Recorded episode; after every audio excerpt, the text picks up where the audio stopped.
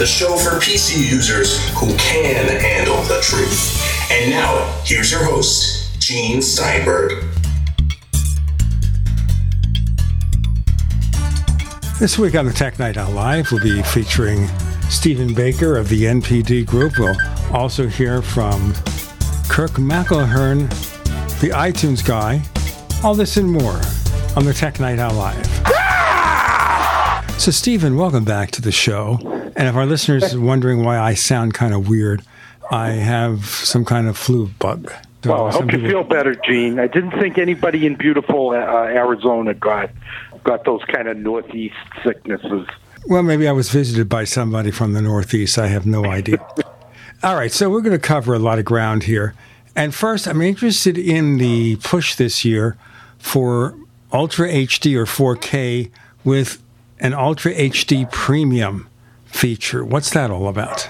You know, up to this point, I think the TV manufacturers have seen the ability to drive a lot of incremental sales and certainly higher prices with uh, 4K by selling into consumers and telling them, you know, this is a great television, appealing to what has always appealed the most to a consumer when they buy a TV, which is a great picture, and talking about how 4K gives you a better and better picture we've been through a couple of years of that, and like any good uh, technology, we need to move on to what the next iteration of that is. And I think in 2016, you're going to hear a lot, and we've already started to hear a lot about HDR and wide color gamut and all sorts of other next generation technologies that are going to improve the quality of 4K so that the picture becomes better and better and that we can go and sell this year's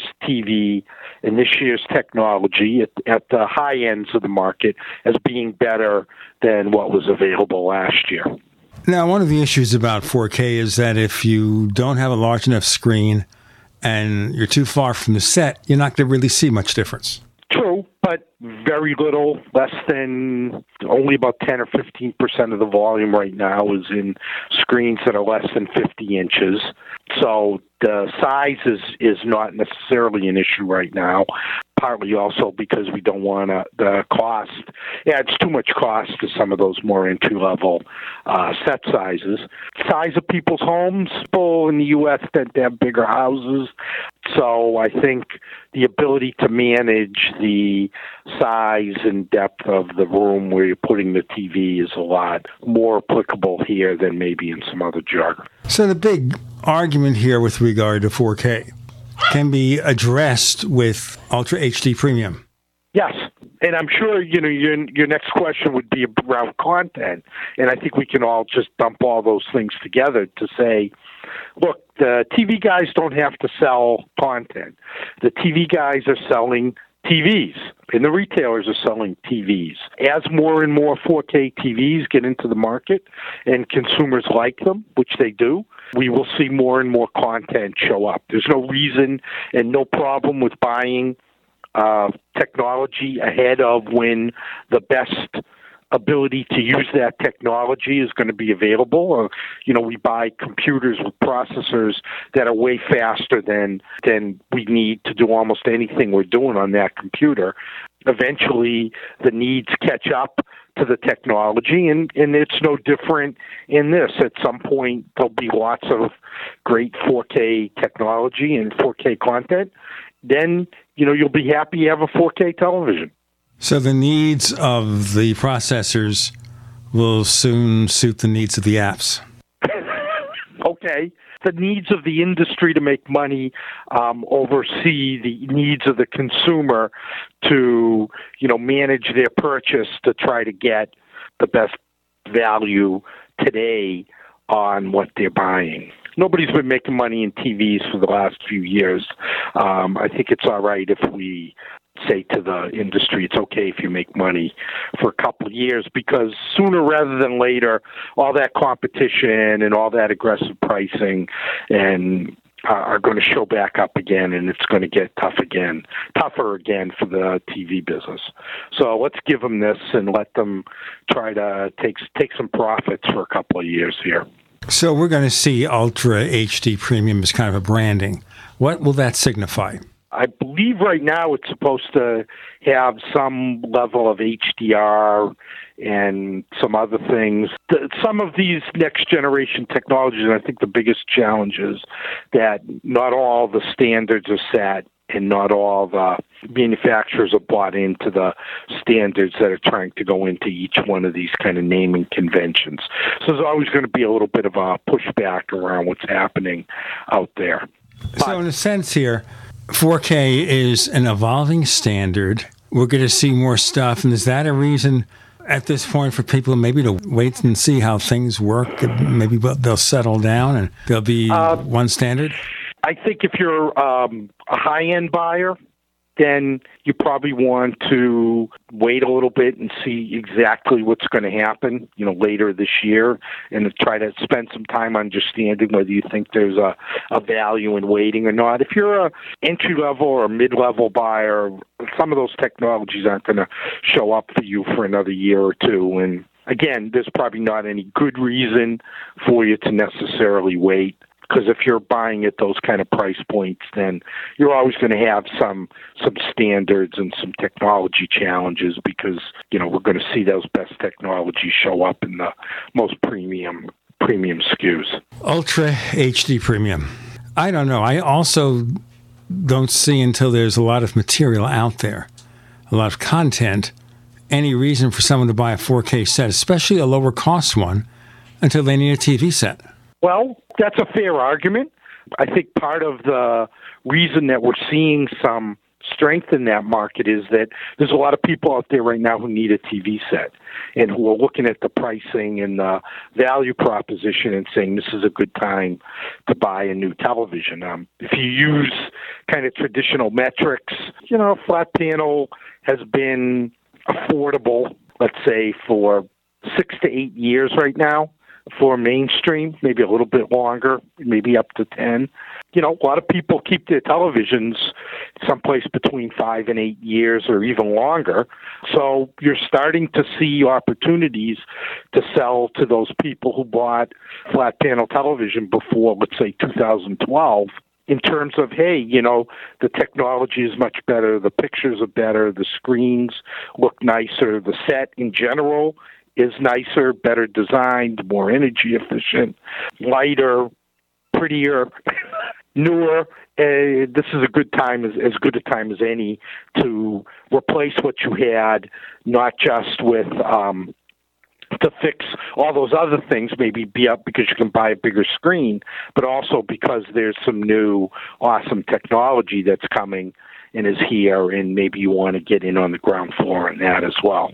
So, this new refresh or upgrade cycle, that's going to help the manufacturers make some profits again? You know, we're seeing pretty stable demand in the larger screen sizes uh, and stable pricing to a little bit of a uh, premium. We're seeing prices go up a little bit as consumers, not necessarily on an item basis, but the trend for consumers right now is to buy a little bit bigger and maybe buy a little bit more than they need today. So that's kind of helping to drive uh, average selling prices up and the brands are really focused on uh, bigger screens and really talking to the consumer about bigger screens in the market. So, um, 40 inch is starting to evolve as the new kind of entry level screen size. Uh, it's very possible that that 40 inch class of television this year will be the number one uh, screen size in the market. Um, traditionally, it's been 32 inches, but we're seeing some declines in smaller screens as the market evolves away from multiple screens in, in the home and people start to use and consume content differently. We've got more to come with Stephen Baker of the NPD Group. I'm Gene Steinberg. You're in the Tech Night Owl Live. As you know, neighbors, web hosting can be pretty cheap, but not all hosting is the same. DreamHost wins best of awards year after year. You get unlimited disk space, unlimited bandwidth, and even the low cost plans put your sites on high performance SSDs. Want to know more about what DreamHost has to offer? Go to technightowl.com slash host. Once again, that's technightowl.com slash host. First came Attack of the Rockoids, and it was a critically acclaimed success. And now there is The Coming of the Protectors. A former military intelligence man is contacted by a space woman in a dream, a dream that turns out to be a nightmare because evil forces on her distant planet are planning to conquer the Earth. This is gripping science fiction of the classic kind. Attack of the Rockoids and The Coming of the Protectors. Find out more at rockoids.com. That's rockoids, R O C K O I D S.com. Have you checked your Google search results lately? Search results are usually the first impression that people form of you or your business, so make sure that they create a positive impression with ReputationDefender.com. What the internet says about you can have a big impact on your life and your livelihood, even if it's not true. Fortunately, you can now control how you look online and in online search results with ReputationDefender.com. Call 800 831 0771 now. That's 800 831 0771 for your free reputation analysis. If you have negative material from an ex employee, upset patient, or former client, newspaper article, legal issue, social media, or other source showing up in your search results, you can combat it with ReputationDefender.com. Our dedicated experts in patented technology can help make your online search results look their best. Call 800 831 0771 to learn more. 800 831 0771. That's 800 831 0771. Or visit ReputationDefender.com. So you've got to take a state construction license exam or certification. Can't decide on what books or what chapters to study? Discover right now how you can eliminate unnecessary books and wasted study time. At contractorexam.com, our study materials zero in on state required test topics in an effective multiple choice format. So whether you're a plumber, electrician, general contractor, or other construction related trade, contractorexam.com will help get you prepared. Visit us at www.contractorexam.com today.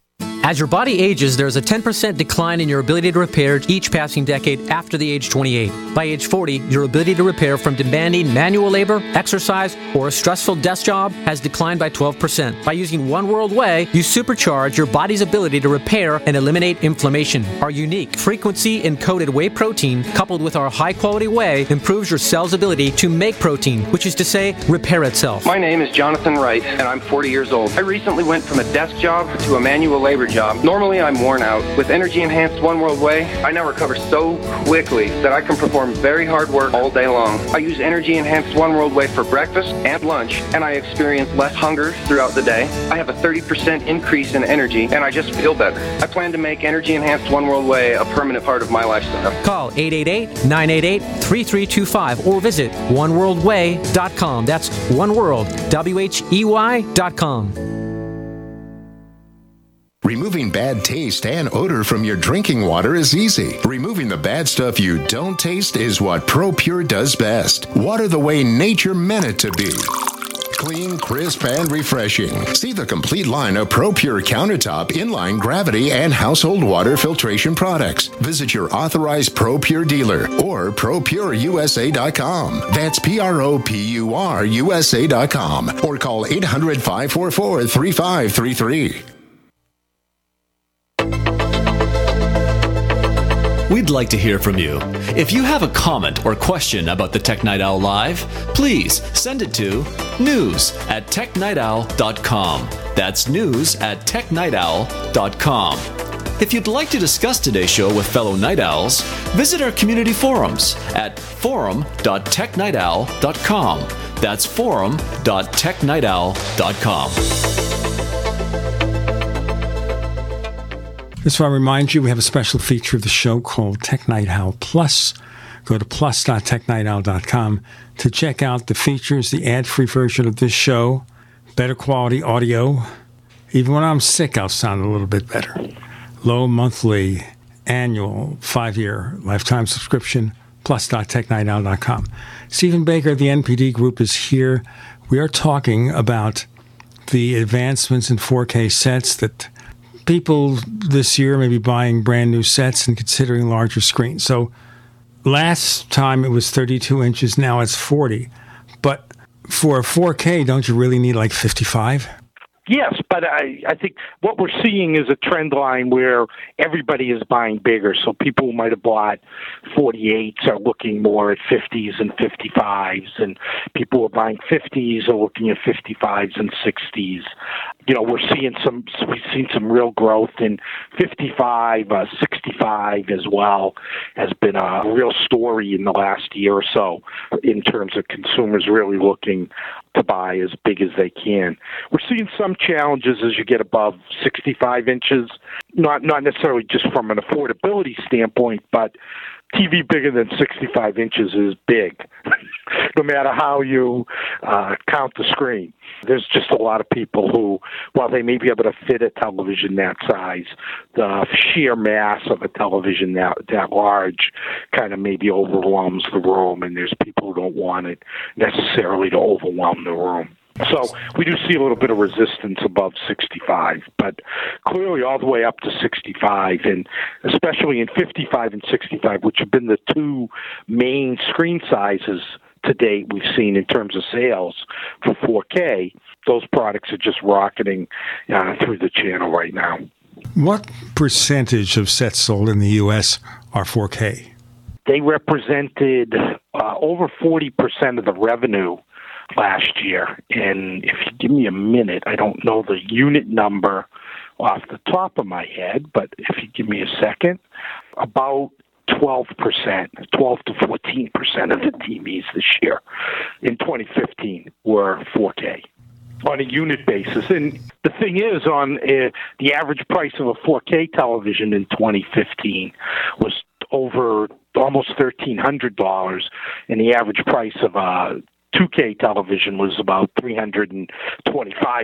Now, that's not accounting for different screen sizes, et cetera, but just as a thought process, obviously, as 4K remains more of a premium feature, it's going to take a while on a unit basis. But on a dollar basis, um, it's it's rapidly moving towards being the majority of the uh, revenue in the marketplace. Now, if I'm looking for a 4K set, what should I be looking for? Just 4K and that's it? If I want to basically buy on a budget? On a budget? I think you want to look for the type of, you want to look at the screen. You're looking at things like backlights and LED. You're looking at how dark the blacks are. Uh, some of the standard kind of things you would look at on any any television. I think you you just are looking for a better you're going to see better better product in that area but i think once you've decided you're going to do that i think then you go back to the traditional kind of screen metrics around brightness and refresh and, and black levels but do people who buy tv sets ever look at those numbers really uh, again you know if you're a uh, higher end buyer, you probably do. If you're more of an entry level buyer, you probably don't uh, you know, TVs are no different than any other piece of technology. People don't know what the processor or the the amount of RAM they have in a phone is. Nobody really knows how fast the processor in their computer is. Those kind of things. People don't really pay any attention to those pieces.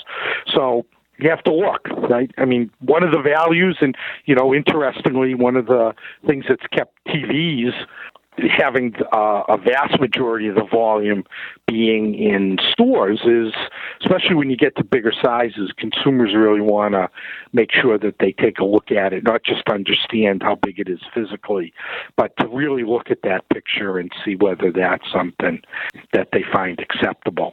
But you know, again, I'd add, even when you get to those, because you have a wide range of prices and a wide range of brands, there's, there's lots of consumers who are just looking for a big television and they're not as worried about what the features and specs are. Is it as good as a, a premium higher end one? Well, probably not, but um, that's why we have a lot of different manufacturers and different pricing. Now, with TV sets, does the audio quality impact anyone, or does anyone even care? I'm talking about the most numbers of users, not the ones who are really into sound and will get sure. a sound bar, a sound base, or another audio system. The sales numbers say that more and more people care about the audio. They're looking for better quality audio. Are they buying, you know, high res audio? Again, that's something, as you point out, that's probably the purview of the real high end buyers. But you know, people want a good audio solution alongside the television. Uh, you know, we're seeing lots and lots of sales growth in sound bars, in sound bars that have Bluetooth enabled so that uh, you can not just use that sound bar for your television, but you can connect up your phone or tablet and stream music or sound, uh, you know, some other kind of sound through the through that sound bar, which is probably going to be the best sound reproduction device in your home. So yes, people care about sound. They care about it more and more. They care about it both for their television and they want the flexibility with something like a sound bar to be able to uh, use that with some other devices where maybe their uh, music or their music systems are, are available. Now, they have a subset of sound bars called the sound base where you place the set atop this appliance. Uh-huh. Is that making much of a difference for most people? No, nobody. That that has not been a very successful uh, product. Uh, in general, for, for, for the most part, in fact, almost everything right now is really focused on the sound bar as being the uh, best solution for the vast majority of consumers. I know I have a sound base on my TV. And I kind of like it better because you don't have this thing in front of the set. And you have to get one that's small enough so that the actual picture isn't blocked. Yeah. Um, there's a lot of ways to get around that. Um, like I said, people, the the marketing and the the kind of look and feel of things like the sound base just haven't haven't resonated with most consumers. And I think at this point, most of the manufacturers have either you know stopped promoting those or, or really relegated that to a um, to a side of the of the store or a side of the market that they're they're not going to spend a lot of time on. Really, right now, the sound bar is the dominant way that people are going to get sound outside of just using the sound in the television. We have Stephen Baker of the NPD Group. I'm Gene Steinberg. You're in the Tech Night Owl Live.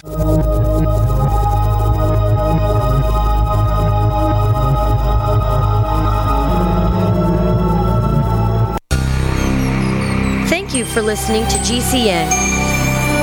Visit GCNlive.com today. Water is the single most important thing your body needs, so you want to be sure it's the best for you and your family. Since 2005, thousands have depended on Berkey purified water. The Berkey Guy provides the lowest priced filtration systems in every size. For incredibly delicious water now and in an emergency, get to goberkey.com or call 877 886 3653. 877 886 3653. GoBerkey.com. Are your Google search results killing you? Unflattering content in blogs, news articles, online reviews, social media, or other sources can jeopardize your reputation, your business, and your livelihood. Let Reputation.com help. Our patented technology will make the truth about you more visible while pushing down unwanted negative content. Improve your Google search results. Call Reputation.com at 1 800 831 0771 for a free consultation. That's 800 831 0771. Don't complain about your cable bill going up and up and up. Do something about it. Grab a pencil and jot down this special number 1 855 905 MyTV. The more cable TV rates go up, the better digital satellite TV looks. Say goodbye to the cable guy and get more of your favorite channels in 100% digital quality for less money. Call 1 855 905 MyTV. Sign up for packages starting as low as $19.99 and there's no equipment to buy. You get free HD TV upgrade, a free DVR upgrade, and free professional installation. You control what you watch when you watch it. Record your favorite shows, pause and rewind live TV, even skip the commercials. Watch local channels too. At just $19.99, what are you waiting for? Pull out your major credit or debit card. Call 1 855 905 MyTV. 1 855 905 MyTV. Say goodbye to the cable guy. Cut costs and get more. 1 855 905 MyTV. 1 855 905 MyTV. Are you looking to sell body armor? Want to make extra money selling body armor at your local gun shows? With low minimum buys and great returns, Katie Armor is the answer. Make money in your spare time. It's American made body armor with the quickest turnaround in the industry, which means you get your product when you need it at very competitive rates. And they'll ship it to you for free. If you own a business, give them a call today at 855 488 Katie. That's 855 488 2284. Or go to katiearmor.com. Come and take it. I'm Nick Soboleski, a select quote agent with a true story that could save you hundreds of dollars a year. A woman named Linda just called. Her husband, Ray, has a $300,000 group life insurance policy, but is changing jobs and can't take it with him. Well, I impartially shopped the highly rated term life insurance companies we represent and found Ray, who is 41 and takes medication to control his cholesterol, a 10 year, $500,000 policy for under $26 a month. That's almost twice the coverage for less than half of what he had paid. If SelectQuote hasn't shopped for your life insurance, you're probably paying too much. For your free quote, call 1 800 403 4885. That's 1 800 403 4885. 1 800 403 4885. Or go to selectquote.com. We shop, you save. Get full details in the example policy at selectquote.com slash commercials. Your price could vary depending on your health issuing company and other factors not available in all states. No other network provides the level of customer service we do. When it comes to radio advertising, we are your one stop shop. And no matter how big or small your business is, we can help. Email us at advertise at gcnlive.com, and an experienced advertising executive will help you take the first step towards driving more customers to your business or website. Advertise at gcnlive.com. Easy, affordable, effective. Live with Gene Steinberg. It's the Tech Night Owl. Because you never know what's going to happen next.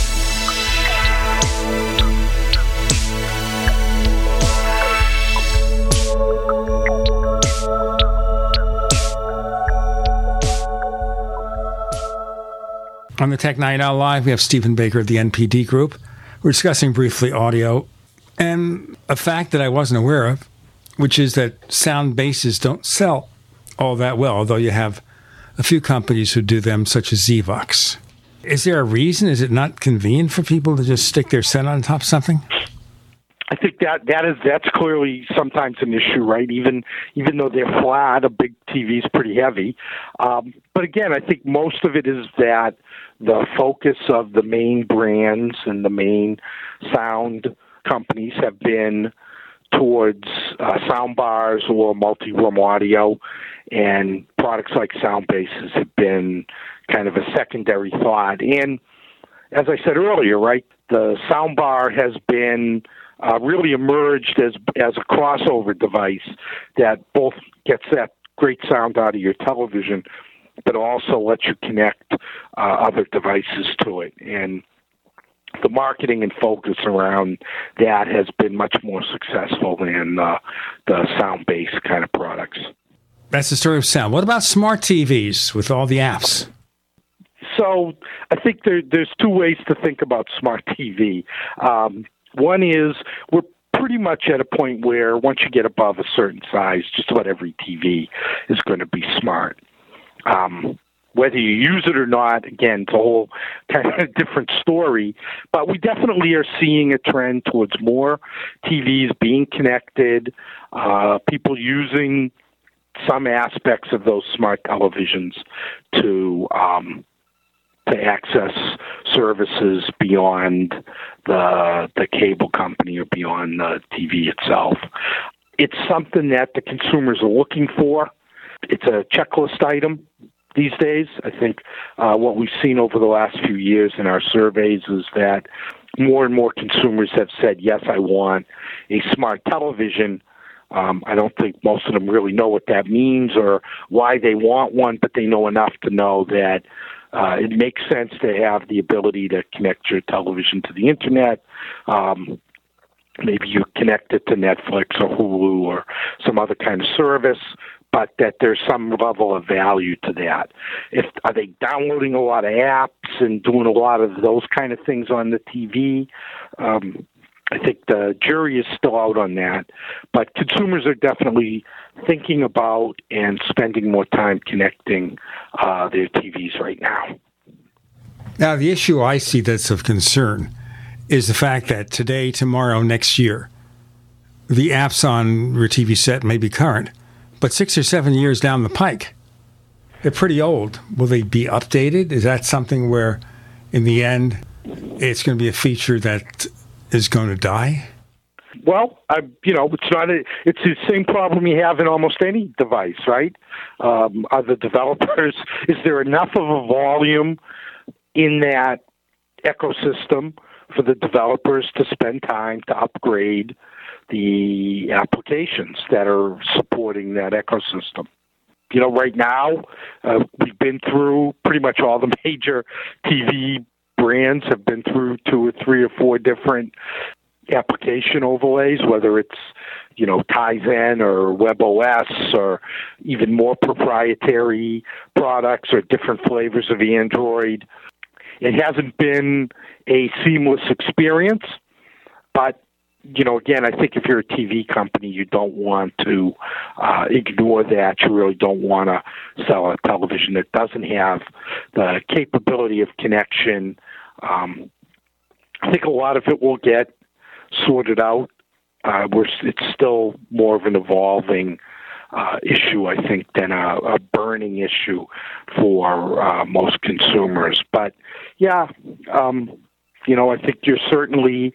I have a six-year-old or seven-year-old television, and the the applications that are six or seven years old, for the most part, are are either non-starters because the service has been ended or it's not really relevant today the way it was relevant in 2010 uh, in terms of how I how I use my television. Is there a percentage of people who actually use the smart capabilities? There is. Don't have that off the top of my head, but you know, more and more TVs are being uh, connected directly uh, to the internet, not necessarily just through just through their uh, a box or something else. More and more of them are being uh, connected directly. If you hang on one second, I think I have a number right. that I can give you. Uh, we're, we're looking here at the number of people, the percentage of people who buy smart TV sets and actually use some apps. And I'm kind of thinking things like Amazon Instant Video and perhaps Netflix are used by far the most. Yeah, about um, about two thirds of TVs are um, are connected, are get connected. The connection rate on TVs is about two thirds of of ones that are capable. So they're connected. How much are they're actually using them, you know, I, I think we'll see what happens over time. But there's clearly demand again for them to be connected. So there it goes. Smart TVs. I know I have a TV set with smart capability. I never use the smart capability. It's connected. Okay. but I never use it because yeah, I have an Apple TV. And so whatever apps I want, which is mostly iTunes and also Netflix, it suits me fine. Well, you know, this has been a problem for five or six or seven years for the TV guys. Um, we, we've touched all around it, but you know, the real question is: Do I do I need native connectivity in my television when if I need to upgrade it, as you pointed out, things get old or the television's capabilities don't don't evolve over time on the hardware side. If I really need to st- continue to access those applications, some of them die. Um, do am I better off with those applications being native to the television? Uh, and when everything isn't working, then I have to go buy a new television or am I better off buying a Roku or a, a Amazon Fire TV or an Apple TV? Uh, which is much much cheaper and much easier to upgrade and kind of look at to be able to take care of those capabilities. Um, clearly, in general, we're seeing more and more people uh, buy buy those boxes alongside the televisions. And more and more people are connecting their televisions through things like those boxes or through a, video game console or, or something else and connecting more devices to the television in that way. So, uh, but if if you look at it as a TV manufacturer, you really don't want to abandon the marketplace for connectivity. Uh, there's going to be people who don't want to buy an extra box, and it's probably not good from a marketing perspective to in this day and age of internet of things and big data et cetera to sell a $2000 device that doesn't have uh, a way for it to natively connect to the internet. Now with regard to apple tv apple came out with a new version this past fall. It did not have 4k support and we'll get into more of this in our next segment is that a serious lapse at this point, or was Apple just waiting for the standards for 4K to mm, maybe settle down a little bit? We have Stephen Baker of the NPD Group. I'm Gene Steinberg. You're in the Tech Night Owl Live. A little bit later, we'll hear from the iTunes guy himself, Kirk McElhearn, with a whole bunch of stuff to talk about. We also want you to check out plus technightowl.com for the Tech Night Owl Plus special feature it's a way for you to support the show and get a better quality copy of the show. This is the Tech Night Owl Live.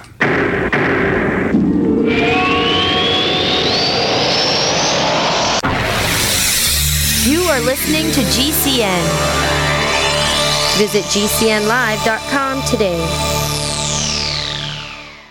Do you need a website? Well, you can get a great deal on hosting services with Namecheap's legendary coupon code. They're offering substantial hosting discounts on shared hosting, business hosting, VPS hosting, reseller hosting, and even dedicated servers. Namecheap is preferred by millions. It's backed by a money back guarantee. Use the coupon code LEGENDARY to cash in on the special deal at namecheap.com, namecheap.com. Whether it's personal mail, whether it's business email, you want reliable, dependable delivery, freedom from spam, freedom from viruses. Well, Polaris Mail offers professional email hosting services for your personal or small business use. Each account uses 25 gigabytes of storage, an easy to use webmail interface, and full mobile sync. Sign up today for a 30 day free trial at polarismail.com. Polarismail.com. Paid non-attorney spokesperson Adam Pulaski of the Pulaski Law Firm with principal office in Houston, Texas is the attorney responsible for the content of this ad. This ad is not legal advice, and the choice of a lawyer should not be based solely upon advertisement. Services may not be available in all states. Attention Xarelto users. If you or a loved one took Xarelto and suffered a serious bleeding event, you may be entitled to financial compensation. Xarelto is a popular prescription blood thinner used to prevent blood clots and protect patients from strokes. These serious bleeding events have led to numerous cases of hospitalization and even death. Phone lines are open 24-7. Call 800-261-0937. That's 800-261-0937. Owe $10,000 or more to the IRS? Get on board with the Tax Admiral. Don't pick on the IRS alone. I'll cut penalties and reduce your overall tax bill. Sometimes I can even get it zeroed out completely.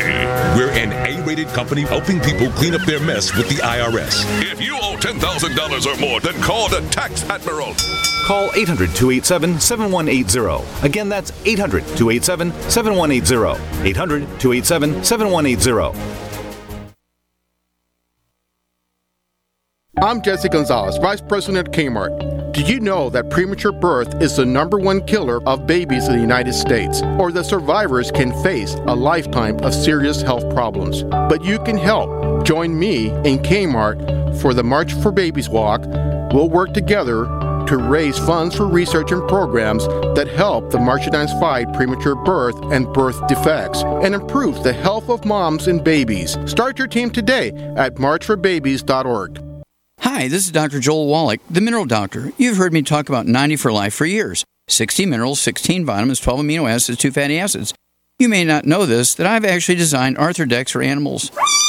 That's right. Your pets need 90 for Life too. Get this essential pet product by calling 877 279 9422. That's 877 279 9422. Again, 877 279 9422. You haven't experienced yogurt until you've tried Amasai, embodying health and flavor in a true whole milk, green fed dairy beverage. Every sip pays homage to our old world cows and the ancient culturing methods their milk benefits from. With over 30 probiotics, Amasai's undeniably nutritious, refined, cultured sensation bolsters your health and awakens your passion for dairy. Amasai's so good, and you need to try it. Contact your Youngevity distributor or call 877 878 4203 or go to gcnteam.com. My dad was 59 when he collapsed from a heart attack late last year. Just this past August was when we spread his ashes on the St. Croix River. I loved my dad, but boy was he stubborn. He hadn't been to the doctor in over 25 years. His excuse? He simply couldn't afford it. He wasn't a rich man by any means. At less than $107 per month, libertyoncall.org would have been the perfect alternative for my father. Don't wait. Go to libertyoncall.org right now for not just your sake, but for the sake of your loved ones. Again, that's libertyoncall.org.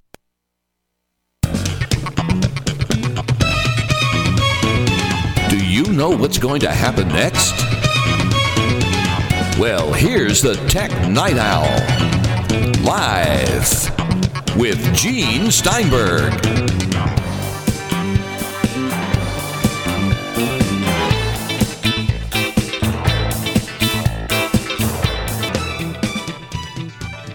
Stephen Baker of the NPD Group.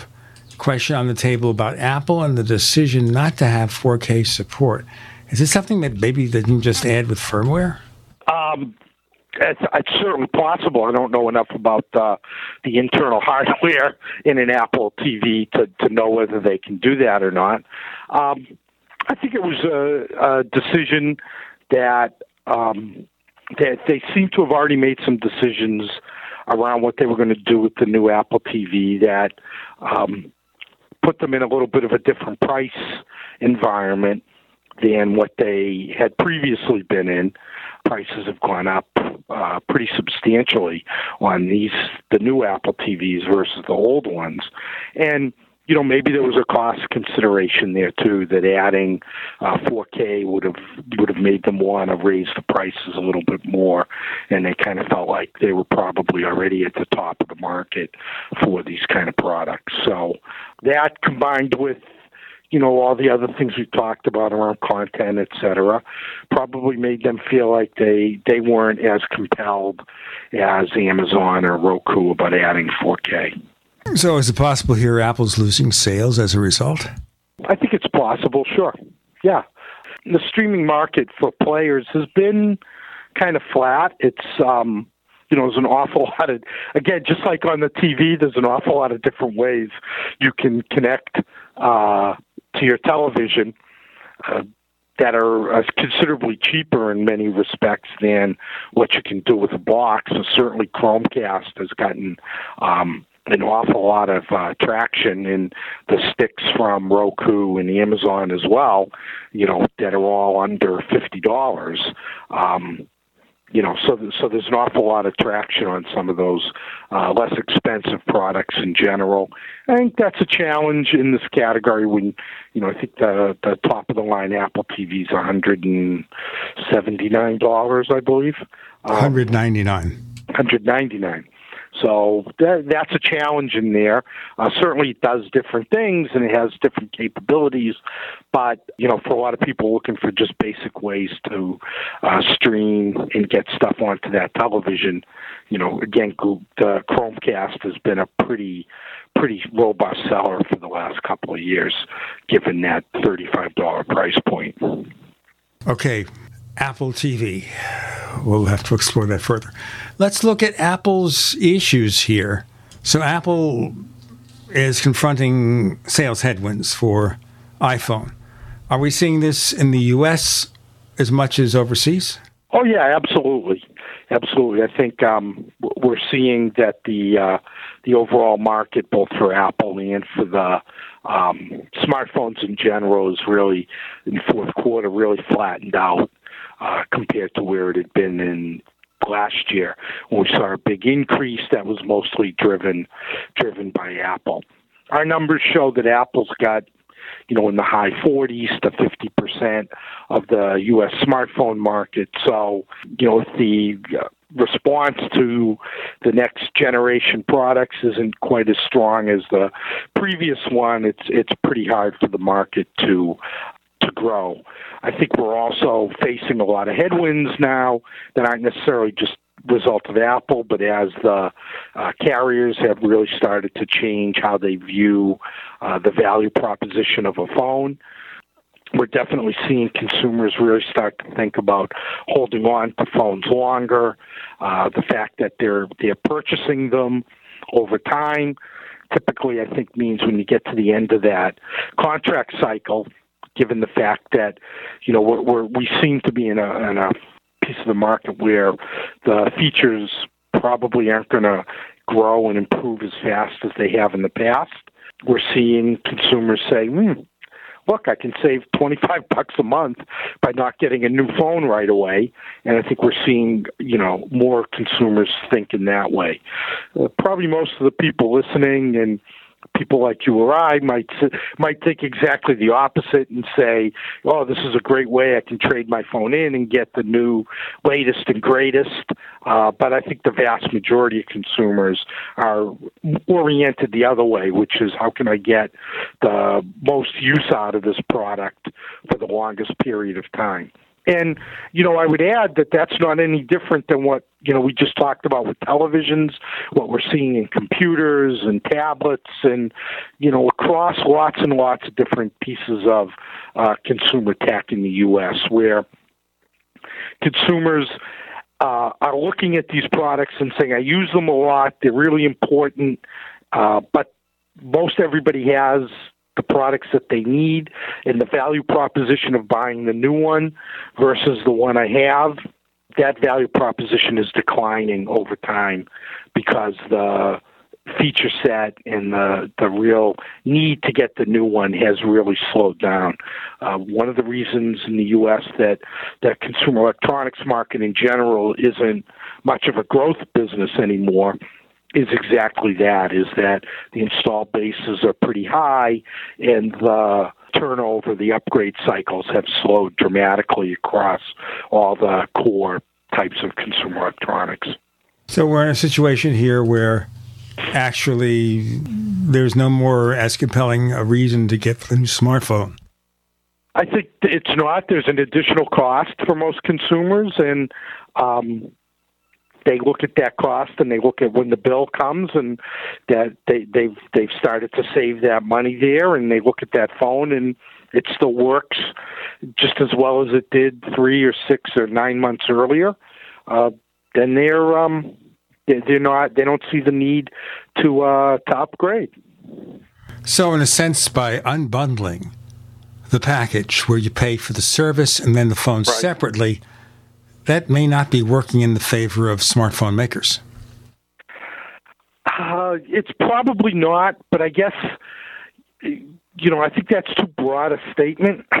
um, I think say it's not working in their favor uh, kind of just denies the dynamics of the market. You can't always expect that people that the majority of consumers are going to want to continue to always get the newest and the latest and the greatest. And we were kind of in that position for a few years as the technology advanced really rapidly, but the technology is not advancing as rapidly, and pretty much everybody who has one, who wants one, has one.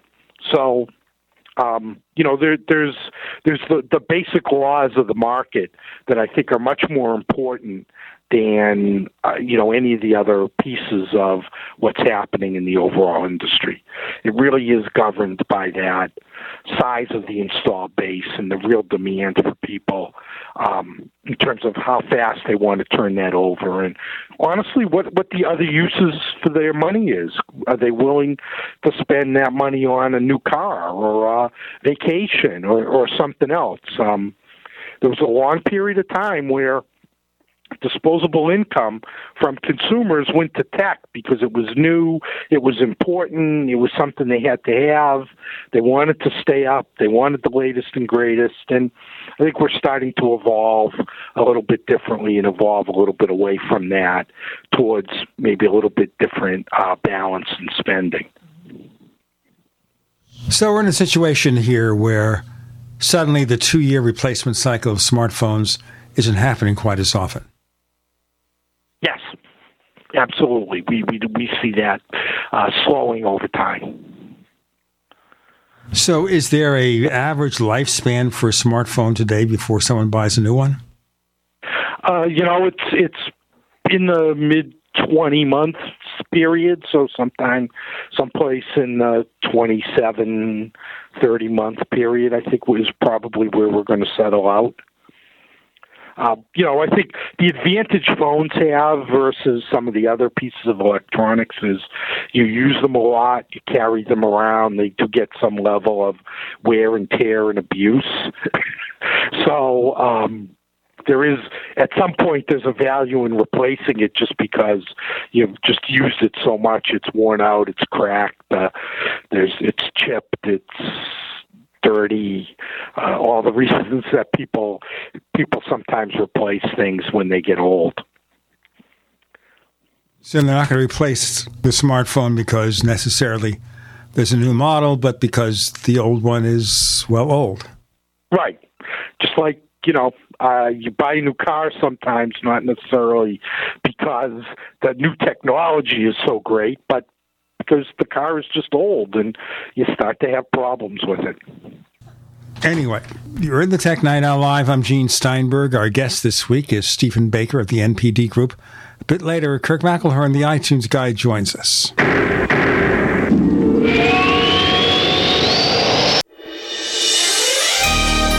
Thank you for listening to GCN.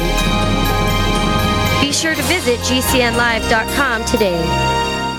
Graphic Converter is the image manipulation tool for the rest of us. It does not use any database. You get full control of all your files. Want to view the images of a folder? Drag it into Graphic Converter, and a powerful browser opens up to show your image files. You could use it for slideshows. You could use it to import images from digital cameras or from scanners. Need to do some image editing? You can do that too in Graphic Converter. Also, print catalogs. Convert from so many formats, I can't even list them. Download now to see if Graphic Converter is good for you, like one and a half million other users. Guess what? You could save money when you buy Graphic Converter. Use the coupon code Night Owl. Use the coupon code Night Owl to get a special price for Graphic Converter. Go to lemkesoft.com. That's L E M K E soft.com. Lemkesoft.com. L E M K E soft.com. This is a healthcare alert from the Pain Relief Hotline. If you, a family member, or a loved one suffers from knee, back, shoulder, or ankle pain and have Medicare as your primary insurance, we've got great news. You don't have to suffer any longer. You can immediately qualify for a pain relieving brace at little or no cost to you by calling our 24 7 pain relief hotline at 866 389 0620. Delivery is free and all paperwork is handled for you. If you are on Medicare and have knee, back, shoulder, or ankle pain, don't wait you can qualify to immediately receive a pain relieving brace at little or no cost by calling our 24 7 pain hotline now at 866 389 0620. Our representatives are standing by 24 7 to take your call and rush you your pain relieving brace at little or no cost to you. Shipping is free and all paperwork is handled for you. Just call 866 389 0620. That's 866 389 0620. Again, 866 389 0620.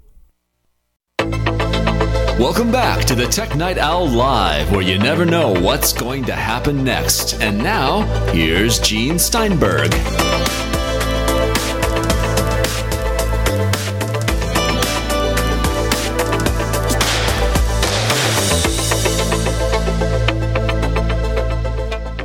We have Stephen Baker of the NPD Group. I'm Gene Steinberg. You're in the Tech Night Owl Live. We're talking about the fact that people tend to be keeping their smartphones longer, which is hurting sales. And I guess that's true for tablets too. Yes, Absolutely, absolutely. I, I think well, ta- so you know, the first thing I think we all need to think about is a lot of people see those tablet declines and don't quite understand them. They say, "Well, geez, every time I go on a plane or every time I go somewhere, everybody has a tablet and they're using it a lot." And I think we need to be careful to not conflate usage with purchases, right? People are using their tablets a lot but that doesn't necessarily always translate into the purchase of a new one. Uh, just as we've been talking about, people use these things and use them for a long time until they decide that it's too old or doesn't serve their needs anymore. That's kind of where we are in the tablet market. I think the usage continues to be a very important part in all sorts of different uh, markets, whether it's shopping or consuming video. But you know, most of those tasks don't necessarily require you to have the latest and greatest, and people are are making those kind of decisions that they don't necessarily want the latest and greatest. So, what is the average cycle in terms of longevity of a tablet? I think that's still evolving. I think the other problem we have is that uh, because there's every holiday there's uh, a pretty high percentage of sales in very very low cost ones. Uh, a lot of those don't get used for very long typically and then they kind of go into the uh in a, into a drawer. But i you know i think if you look at the sales numbers you would have to say that you know we're probably at a minimum in something around a 36 month replacement cycle, maybe even maybe even longer than that, which is kind of getting out towards close to what what a PC is. You know, PCs right now seem to be in a four or five year replacement cycle. Um, and I think it's not unreasonable to expect that tablets end up much closer to the PC replacement cycle than they do a phone replacement cycle. So, is that the big issue with PC sales also that people are keeping them longer and that the differences from year to year aren't as compelling? Yes, I think those things plus if you look with a little bit longer horizon, maybe you go back seven, eight, or ten years, um, and you think about how people's computing activities have evolved over time. Uh, you don't use your computer as much today as you did five or ten years ago. You have other devices, whether it's the phone or tablet or TV with a Roku box, etc. That also makes people reluctant to go out and buy something new all the time because they look and they say, "Well, I don't use this product enough to necessarily want to replace it more frequently." And so I think the other piece of that is the usage issue, which is holding back in terms of people's desire to upgrade. It may be old and it may be a little creaky, but I don't use it enough to think that I really need to get something new. I'd rather take that money and allocate it to something else. So, with longer replacement cycles for tablets, PCs, and smartphones, what does Apple do to keep sales up? Well, you have to get into new categories, and clearly they're thinking about that. They're thinking about the Apple TV and those kind of things.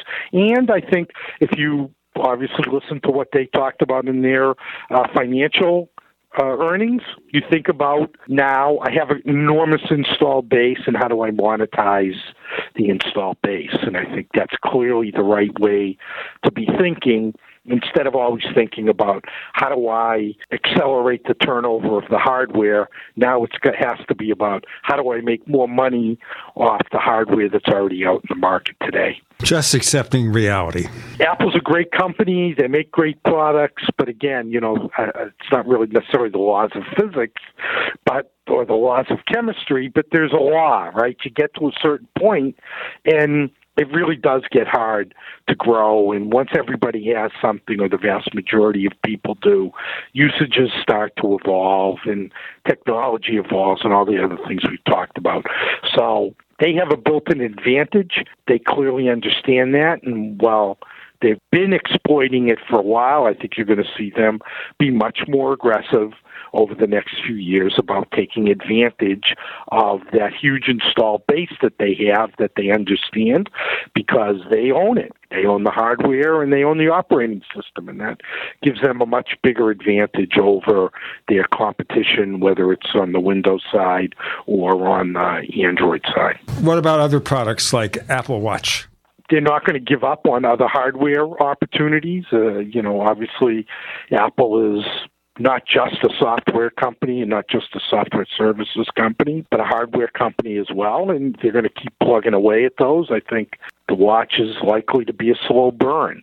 Is it going to be as big as phones or something else? I think, you know, hard to know right now. But I think the biggest problem everybody, we, we all have with this is patience. These products take time to socialize and to grow whether it's the financial markets or the analyst markets or the media markets, nobody's very patient anymore uh, with allowing companies to take some time to grow their markets and figure out what the right products are as they develop new categories. I think a great example is if we look at things like home automation, which has been very, very slow for consumers. They really are struggling with a lot of the value propositions in there at some point that leads people to start to say, nobody cares about this, nobody wants it, we need to move on to the next thing. And again, I think we, we do require a little more patience as we get to more and more saturation in terms of technology. And the technology gets maybe to be a little bit more complicated or a little less clear as to what the use case is. It's going to take longer to make that case to the consumer as to why they want the latest X, Y, or Z watch or video doorbell or Wi-Fi garage door opener or whatever that is. It's going to take a while. So I think patience is much more important than anything else right now. So Apple has to have lots of patience. Not just Apple. Like I said, I think the financial people have to have some patience. I think the media has to have some patience. I think the analysts have to have some patience. I think we're all at some level guilty of wanting to proclaim something is successful or not successful five minutes after it's released. And most things don't really work like that. Let's give them some time to find their equilibrium. And that time is not always three months or six months. It could be two years or three years or five years. If we go back to this, the beginning of the discussion we have had today, you know, people are want to declare that 4K is not very good because there's no content. And we've had 4K in quantity for what, 18 months? That's not a very long time. Let's give it some time to be able to socialize and get out there and let that infrastructure grow and blossom. Stuff just doesn't happen overnight. Now, in terms of adding content, what do we see on the part of the companies who make that content? Adding content in which device? I'm not sure if we're back to 4K or if we're. Uh, uh, All right, 4K TV sets. There's not enough 4K content right now. What's being done? Uh, I think all the studios continue to look at it. Um, in all the video companies, YouTube, etc. And I think we're slowly seeing everyone figure out what that is. There's costs involved with with equipment, you know, 4K cameras and processing. Uh, all those things take time to um, to get into the market as well. We'll get there we'll get there. There, there. Everyone recognizes it, and I think the value proposition that so many people in the next year or two will have access to a device that can play back 4K means that the um, audience for 4K content is going to be pretty large right off the bat. So, you know, the idea that I have to wait, it's pretty clear unlike let's say 3D where it wasn't quite as clear when there was going to be a um, you know big enough install base to monetize. It's pretty clear that the 4K install base is going to be there to monetize, and it's going to be there in 2017 and 2018. We've got one more segment with Stephen Baker at the NPD Group on the Tech Night Owl Live. Do you need a website? Well, you can get a great deal on hosting services with Namecheap's legendary coupon code. They're offering substantial hosting discounts on shared hosting, business hosting, VPS hosting, reseller hosting, and even dedicated servers. Namecheap is preferred by millions. It's backed by a money back guarantee. Use the coupon code LEGENDARY to cash in on the special deal at namecheap.com. Namecheap.com. First came Attack of the Rockoids, and it was a critically acclaimed success. And now there's The Coming of the Protectors. A former military intelligence man is contacted by a space woman in a dream, a dream that turns out to be a nightmare because evil forces on her distant planet are planning to conquer the Earth. This is gripping science fiction of the classic kind. Attack of the Rockoids and The Coming of the Protectors. Find out more at rockoids.com. That's rockoids, R O C K O I D S.com. Are you worried about your mom or dad living alone in their house? Hi, I'm Joan London. Listen, I know how difficult it is to find senior care for someone you love. That's why I recommend a free service called A Place for Mom. They are the nation's largest senior living referral service. Call A Place for Mom today. To receive free information on senior living communities in your area, call A Place for Mom at 1 800 704 6182. A Place for Mom offers free one on one advice from local advisors and a personalized list of senior living communities you can visit. If you have questions about senior care for your mom or dad, there's a place for answers, a place for mom. Call a place for mom in the next 10 minutes to get your free ebook on financing senior care as well as free information on senior living communities in your area. Call 1 800 704 6182. That's 1 800 704 6182. If survivalist housing has been in your plans, get ready. We're bringing our Timberline range camps to you February 6th through 14th. The Great American Outdoor Show in Harrisburg, Pennsylvania. Get an up close look at some of our most popular Timberline models or visit survivalistcamps.com to pre order a camp. We'll bring it to the show and save you the cost of shipping. It's the perfect time to get that camp you've wanted. Go to survivalistcamps.com, then plan on joining us at the Great American Outdoor Show in February in Harrisburg, Pennsylvania. Hi, Peter Vaccaro for ParanormalDate.com. Are you looking for love in all the wrong places? Now you have a chance to change that by signing up for free at ParanormalDate.com. This incredible dating site puts people of like minds together. People who are interested in the strange, the unusual, mysteries, ghosts, UFOs, and the afterlife, and so much more. ParanormalDate.com was developed for you, people seeking a viable alternative to the other dating services.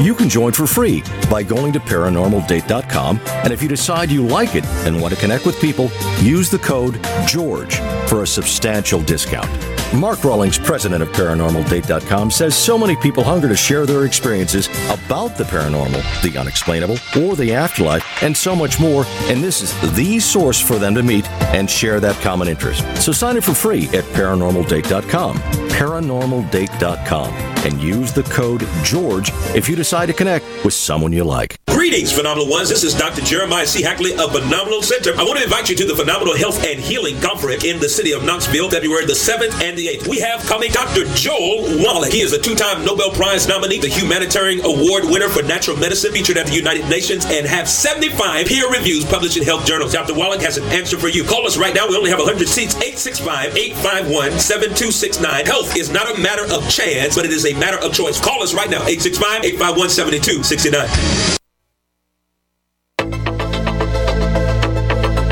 We'd like to hear from you. If you have any thoughts or comments about the Tech Night Owl Live, please get in touch at news at technightowl.com. That's news at technightowl.com. Looking for past episodes? We've got hundreds at technightowl.com slash radio. That's technightowl.com slash radio. Or subscribe on iTunes. We have Stephen Baker of the NPD Group. I'm Gene Steinberg. You're in the Tech Night Owl Live. Moving on, what about Apple Pay and now Samsung Pay? Okay, okay. Again, you know, let's go back to what we are just talking about. Slow burn. Takes time for consumers to understand what the technology is, to get comfortable with it, for the infrastructure to grow, and for it to figure out what the value proposition is. And, you know, I think we're still in the early stages there as well what the winning technology is going to be, or if there has to be one winning technology. Uh, you know, there's Visa and Mastercard, and Discover and American Express. There's lots of different ways for for people to pay with things, and, and cash too, I guess. You know, there, there's likely to be multiple ways and multiple technologies that people are going to use in the future to pay as well. So, is that the problem with so many different methods of pay? Is that it make it more confusing to customers or more flexible? At the initial stages, it makes it more confusing. At the later stages, it will make it more flexible.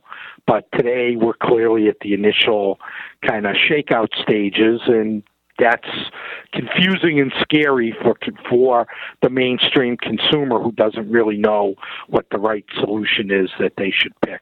And right now, most of them are being presented as either or, or which also makes it very difficult, I think, for mainstream consumers to make a decision there. They don't know what the right uh, decision is. What about things like CarPlay, Android Auto? Again, I think you know those are great opportunities. We're in the early stages there as well. Those are being socialized through the higher end automobiles, and we're starting to see them in more mainstream cars. Cars, obviously, an area of focus for everybody in technology, um, whether it's driverless or electric or just how it can be connected to the rest of the connected devices that you have. I think that's the same challenge as we just talked about with payment, which is, you know, people are concerned about being locked into one technology versus another. They don't necessarily understand those different technologies.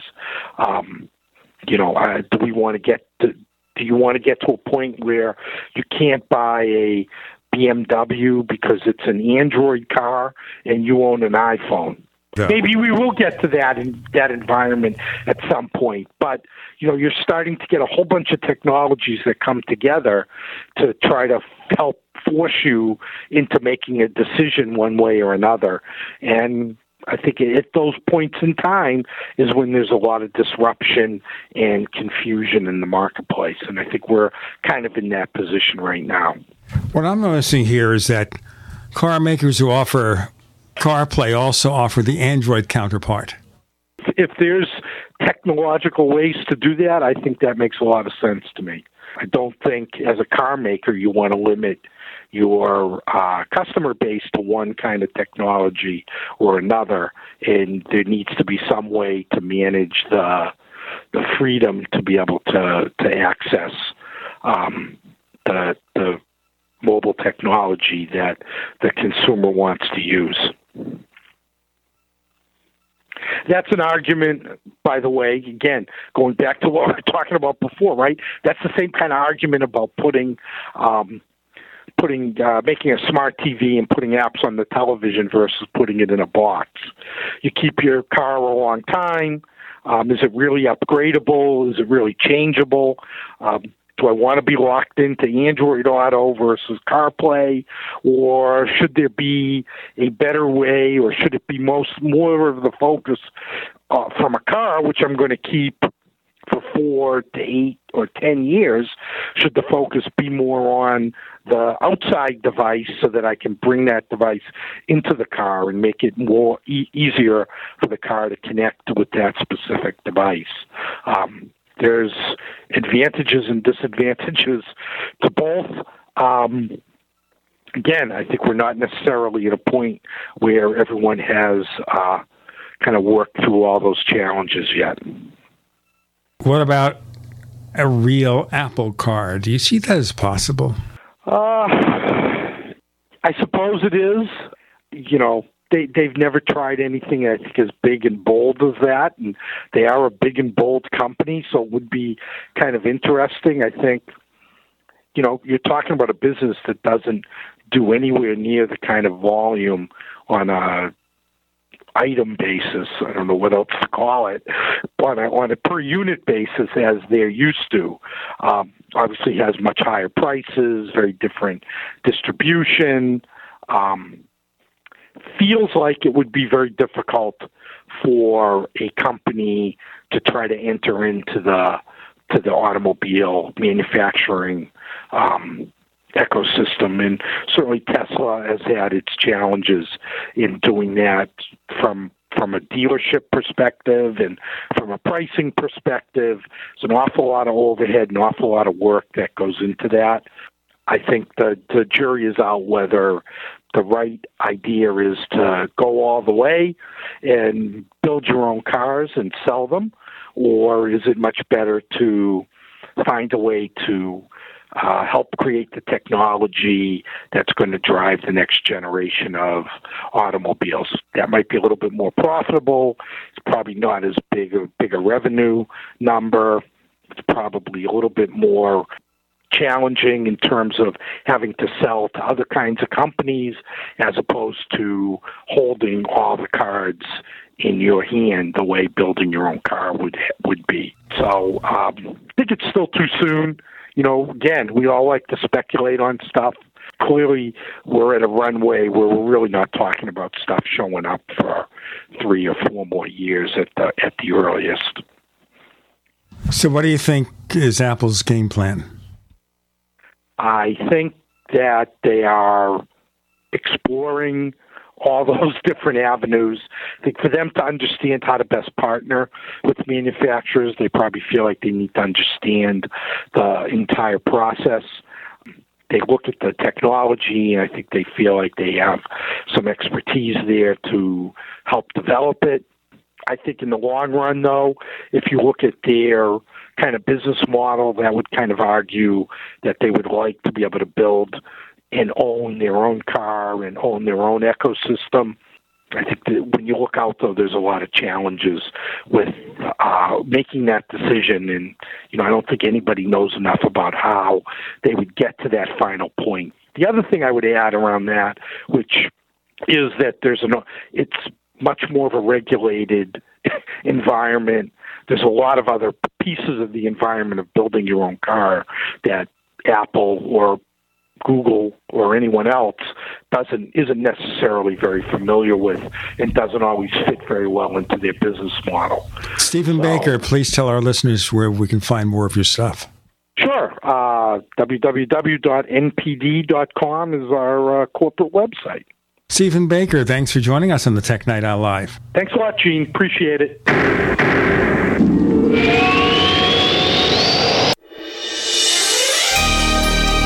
For listening to GCN. Be sure to visit GCNlive.com today. Owe $10,000 or more to the IRS? Get on board with the Tax Admiral. Don't pick on the IRS alone. I'll cut penalties and reduce your overall tax bill. Sometimes I can even get it zeroed out completely. We're an A rated company helping people clean up their mess with the IRS. If you owe $10,000 or more, then call the Tax Admiral. Call 800 287 7180. Again, that's 800 287 7180. 800 287 7180. Paid non-attorney spokesperson Adam Pulaski of the Pulaski Law Firm with principal office in Houston, Texas is the attorney responsible for the content of this ad. This ad is not legal advice, and the choice of a lawyer should not be based solely upon advertisement. Services may not be available in all states. Attention Xarelto users. If you or a loved one took Xarelto and suffered a serious bleeding event, you may be entitled to financial compensation. Xarelto is a popular prescription blood thinner used to prevent blood clots and protect patients from strokes. These serious bleeding events have led to numerous cases of hospitalization and even death. Phone lines are open 24-7. Call 800-261-0937. That's 800-261-0937. Are you sneezing, coughing, and aching? Have a sore throat, a fever, or the sniffles? There's no reason to be sick this cold and flu season with immune system support from Supernatural Silver. Supernatural Silver can give your body the help it needs to fight off harmful pathogens without hurting beneficial gut flora and without leaving behind resistant bacteria. Antibiotics can damage good microflora and often leave behind bacteria, which can cause problems later on. If you're sick of being sick, try Supernatural Silver. Supernatural Silver, the number one choice of thousands for a safe and effective way to protect against the many diseases and illnesses that we are facing today. Go to supernaturalsilver.com, read our customer reviews, and see the life changing results that people are having. That's supernaturalsilver.com. Supernaturalsilver.com. Use the promo code PROTECTED for 20% off your entire order. And like us on Facebook. Supernatural Silver. Removing bad taste and odor from your drinking water is easy. Removing the bad stuff you don't taste is what ProPure does best. Water the way nature meant it to be. Clean, crisp, and refreshing. See the complete line of ProPure countertop, inline gravity, and household water filtration products. Visit your authorized ProPure dealer or ProPureUSA.com. That's P R O P U R USA.com or call 800 544 3533. Don't complain about your cable bill going up and up and up. Do something about it. Grab a pencil and jot down this special number 1 855 905 MyTV. The more cable TV rates go up, the better digital satellite TV looks. Say goodbye to the cable guy and get more of your favorite channels in 100% digital quality for less money. Call 1 855 905 MyTV. Sign up for packages starting as low as $19.99 and there's no equipment to buy. You get free HD TV upgrade, a free DVR upgrade, and free professional installation. You control what you watch when you watch it. Record your favorite shows, pause and rewind live TV, even skip the commercials. Watch local channels too. At just $19.99, what are you waiting for? Pull out your major credit or debit card. Call 1 855 905 MyTV. 1 855 905 MyTV. Say goodbye to the cable guy. Cut costs and get more. 1 855 905 MyTV. 1 855 905 MyTV.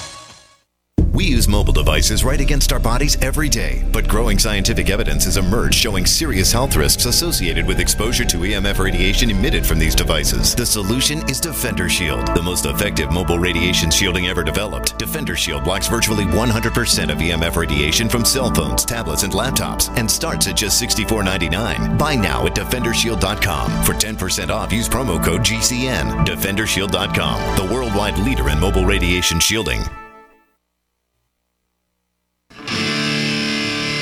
What's going to happen next?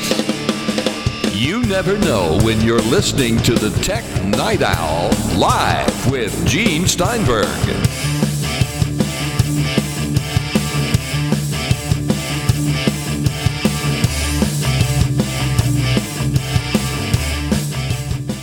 So, as most of you know who've listened to the first part of the show, I'm getting over a flu or in the middle stage of having a flu, and thus I probably sound unwell. Is that a good way of saying it, Kirk McElhearn? Yeah, you sound you, you sound surprisingly different than your usual bubbly self. Well, I could use something with bubbles in it. that might help actually. Get get yourself a, a stiff drink. I don't drink. Oh, okay. Well, get yourself work. a stiff cup of tea. Well, it might be. I might grab something in a moment.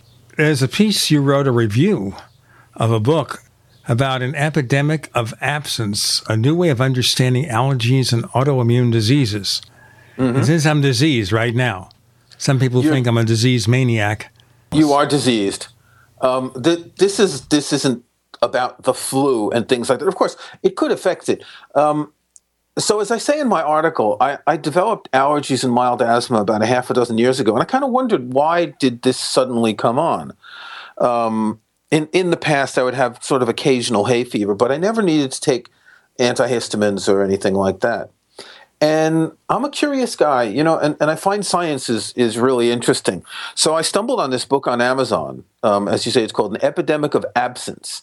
What it does is it looks at the what some might call alarming increase in autoimmune diseases and it tries to find out why we're getting more of these diseases. Now, autoimmune diseases are the kind of disease where your body your body's immune system reacts against your body.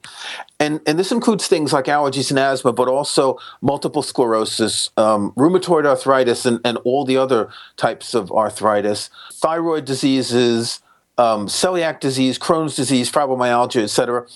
The author even suggests that obesity um, is an inflammatory disease, which I find interesting. Maybe we can do a sidebar on that later.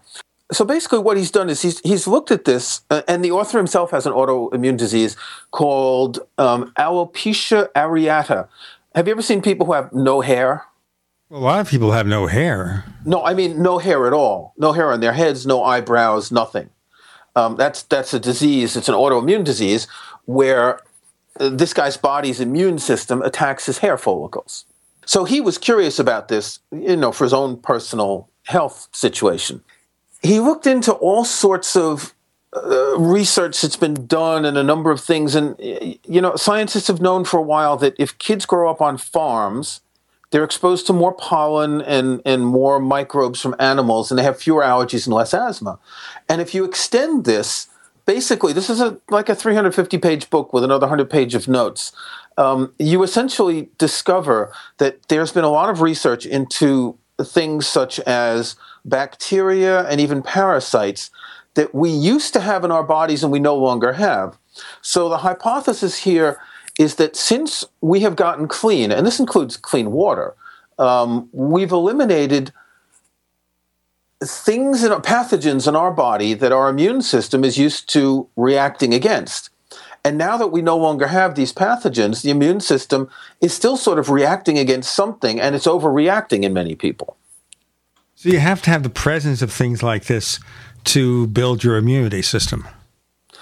Yes, that's what he's saying, and and he even talks about how um, a mother's immune system affects the children, um, the way children are born, the fact that more children are born in C-section um, these days, so they're less exposed to bacteria that comes through a vaginal birth. Let's talk about C-sections briefly. Is that a cop out? They tried to do that with Grayson, when my wife was giving birth to Grayson. C-section, C-section. She said, "Is there any reason to do that?" We switched doctors, and she had vaginal delivery, and it was fine. Yeah. From what I understand, I really know very little about this, but it's grown in popularity for a number of reasons. You can schedule a birth. Apparently, there are fewer complications. So, I mean, obviously, it, it was initially um, the the idea of it. Cesarean section comes from back um, Julius Caesar. Um, it was because the birth wasn't going well, and they realized that there was another way to get the baby out. And so there are you know babies born where they need this. But i think in the book he mentions that in some countries it's like 40 or 50% of births are done by c-section which is excessive because it is a, a more serious procedure and the baby isn't exposed to all this bacteria on the way out now, what they're actually starting to do in some places is they swab the mother's vagina to get the bacteria and they put the swab on the baby's mouth and nose and face. Because apparently, this initial bacteria that the babies are exposed to is extremely important for their immune systems. The best of both worlds. Yeah.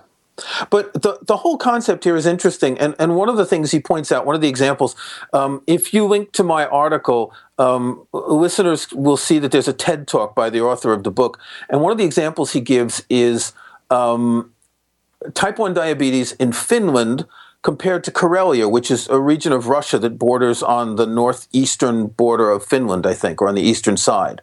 Now, these are people who are genetically similar.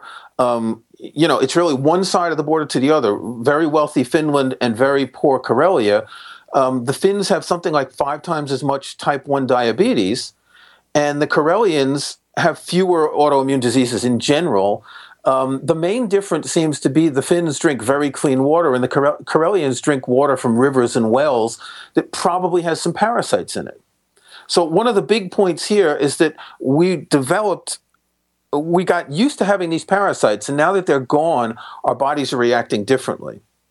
Now, taken to the extreme, and this is um, a sort of a theme through the book in, in the introduction and then toward the end of the book, a number of people are deliberately exposing them to parasites, and one in particular called a hookworm, which I'd never heard of. And they're getting results against some diseases where medis, you know, medical science simply can't treat them.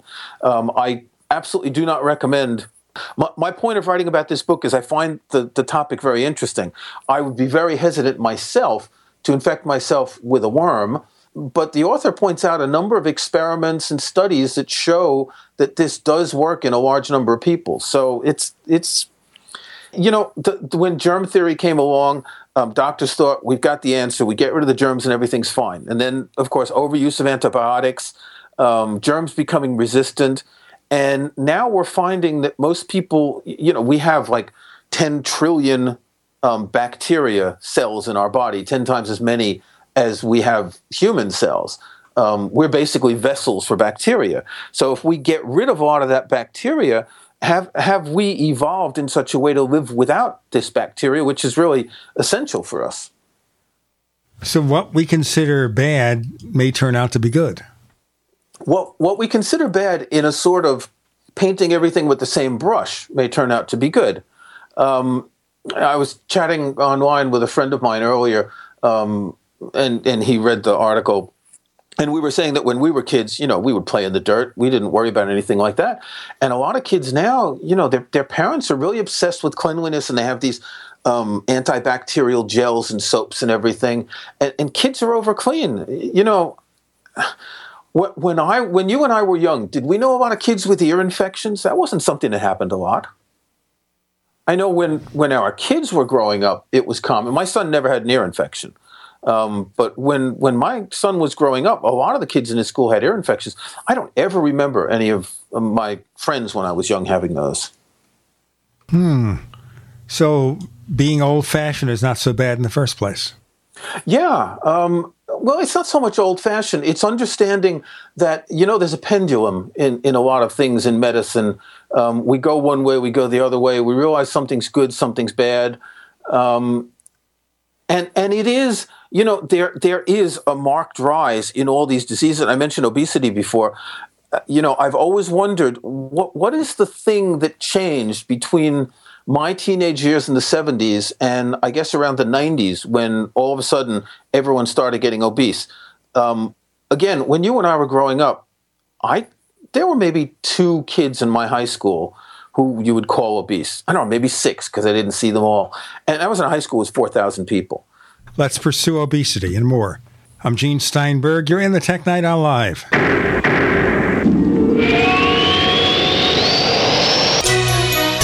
You for listening to GCN.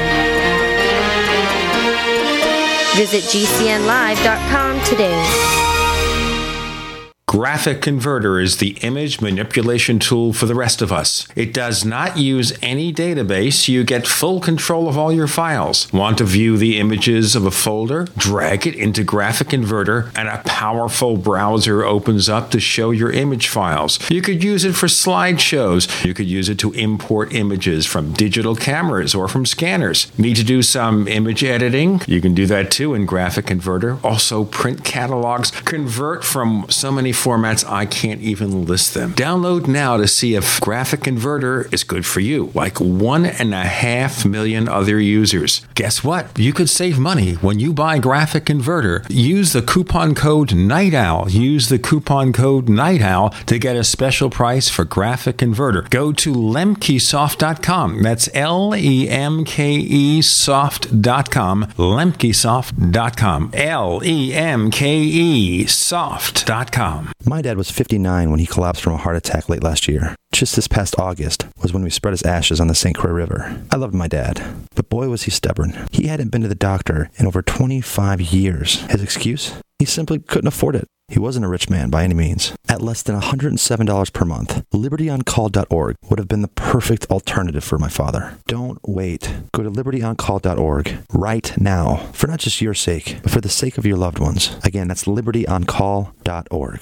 Water is the single most important thing your body needs, so you want to be sure it's the best for you and your family. Since 2005, thousands have depended on Berkey purified water. The Berkey guy provides the lowest priced filtration systems in every size. For incredibly delicious water now and in an emergency, get to goberkey.com or call 877 886 3653. 877 886 3653. Goberkey.com. Today, more than ever, it's imperative that you protect your digital privacy. EDEC Digital Forensics Signal Blocking Anti-Radiation Anti-Surveillance Faraday Bags shield the contents of your phones, tablets, and key fobs from 4G, Wi-Fi, GPS, Bluetooth, NFC, and more. Find us at edecdf.com slash radio or call us now at 805-222-4584. That's 805-222-4584. Radio listeners get 20% off your order. Are you tired of commuting to a job that makes someone else rich? Working harder than ever, but getting nowhere? Do you hate spending hundreds of dollars every week on daycare? Having someone else raise your children?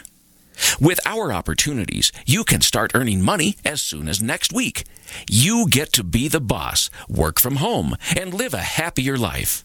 At Be the Boss Network, you'll find hundreds of work from home opportunities that you can literally start today and be earning money as soon as next week. Go to freedom106.com and start earning money as soon as next week. You get to be the boss. Get out of the rat race. Work from home. Go to freedom106.com right now and change your life today. That's freedom, the number 106.com. Go to freedom106.com and start earning money as soon as next week. You be the boss. Go to freedom106.com. This is Dan Pilla. Do you owe the IRS money you can't pay? Are tax debts crippling you? I've defended people from the IRS for over 30 years. I've helped thousands and I can help you too. I wrote the book on IRS settlement and I'm telling you, there's no such thing as a hopeless case. Call 800 34 no tax to finally get free of IRS debt. With the IRS's new programs, there's never been a better time to solve your problem. Call 800 34 no tax. That's 800 34 no tax or my website, danpilla.com.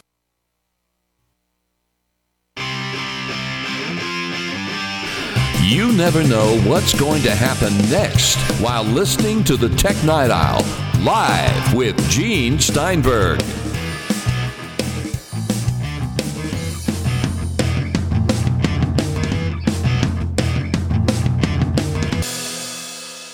Kind of unusual for our show, but it's interesting here about obesity and other conditions which seem to be much worse now than they used to be. Yeah, so you grew up in Brooklyn, right? Sure. Where did you go to high school? Just a regular high school. Yeah, so a, a big enough high school, right? Um, Thousands of students, yeah. Yeah, so I, I went to Jamaica High School in Queens, which is closed a few years ago, and it, I think it was the largest high school in New York City. It had four thousand kids, and I rarely remember seeing. Uh, you know, we called them fat back then. We didn't use the word obese, but I rarely remember seeing kids who were overweight. Uh, We used to eat pizza and drink Coke, you know, by the gallon, and, and we'd get these bags of White Castle hamburgers and everything. So we ate a lot of food. Um, yet you didn't see any obesity. So one of the one of the speculations in here, the, the author says obesity is an inflammatory disease, and in part, um, it has to do with the fact that too many kids are getting antibiotics, and there's antibiotics in food that gets into humans as well, and that somehow this has unbalanced the immune system and turned into um, this sort of inflammatory disease.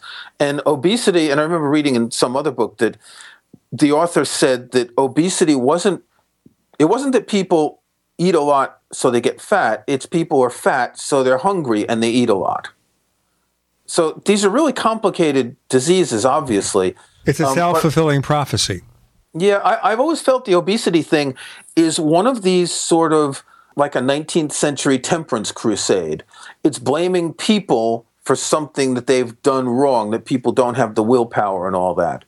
And I know a couple of obese people, and they don't necessarily, they didn't necessarily get that way um, because they pigged out.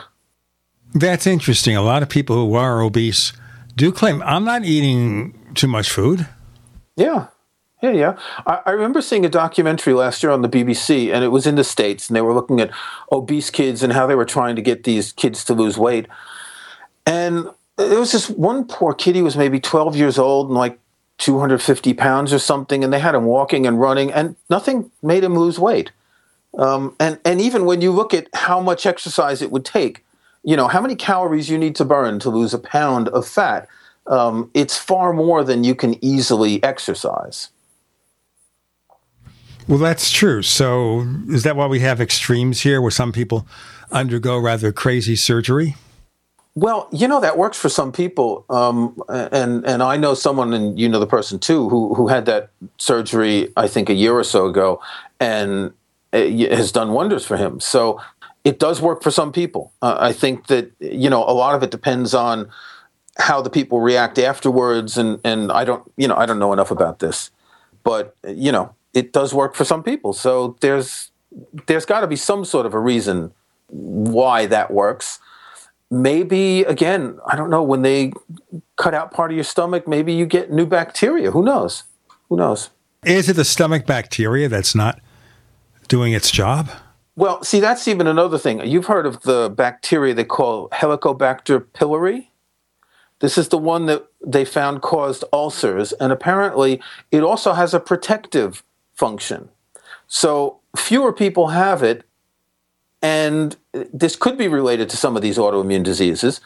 Um, because if you got an ulcer because of this bacteria, they would just give you antibiotics to kill off the ulcer. You know, when when again, I'm going back when we were growing up, we, even our parents' generation were taught that ulcers were caused by stress, and, and I think it was in the 1980s that they found that that wasn't the case. It was caused mostly by a bacterium. But now that that bacterium has been eradicated for the most part, um, its protective features are no longer there. So uh, you know, it's kind of whack a mole, right? You get rid of one problem, you get rid of one problem, and you come up with another. Yeah. Now, te- you know, this is a tech um, show here, the Tech Night Owl, and technically speaking, this isn't about technology, but when you look at it, it actually is because this is all the technology of researching and analyzing things, which is, you know, it's not that different from the troubleshooting we do with computers. It's infinitely more complex um, but it's the same sort of thing. And in many ways, it's technology that's allowing people to make these discoveries because of the way they're able to test, the way they're able to do research, and all that. So, is there a road back? Because it seems like we've done things in the interests of making us healthier, living longer, that are not ha- having that positive effect. I mentioned earlier that some people are infecting themselves with hookworms. Um, uh, one therapy that's being used and that apparently has an incredible success rate um, is what's called a fecal transplant. You take someone's turds and you put them in a capsule and you give them to someone else. So you take um, feces from a healthy person and you give them to a sick person.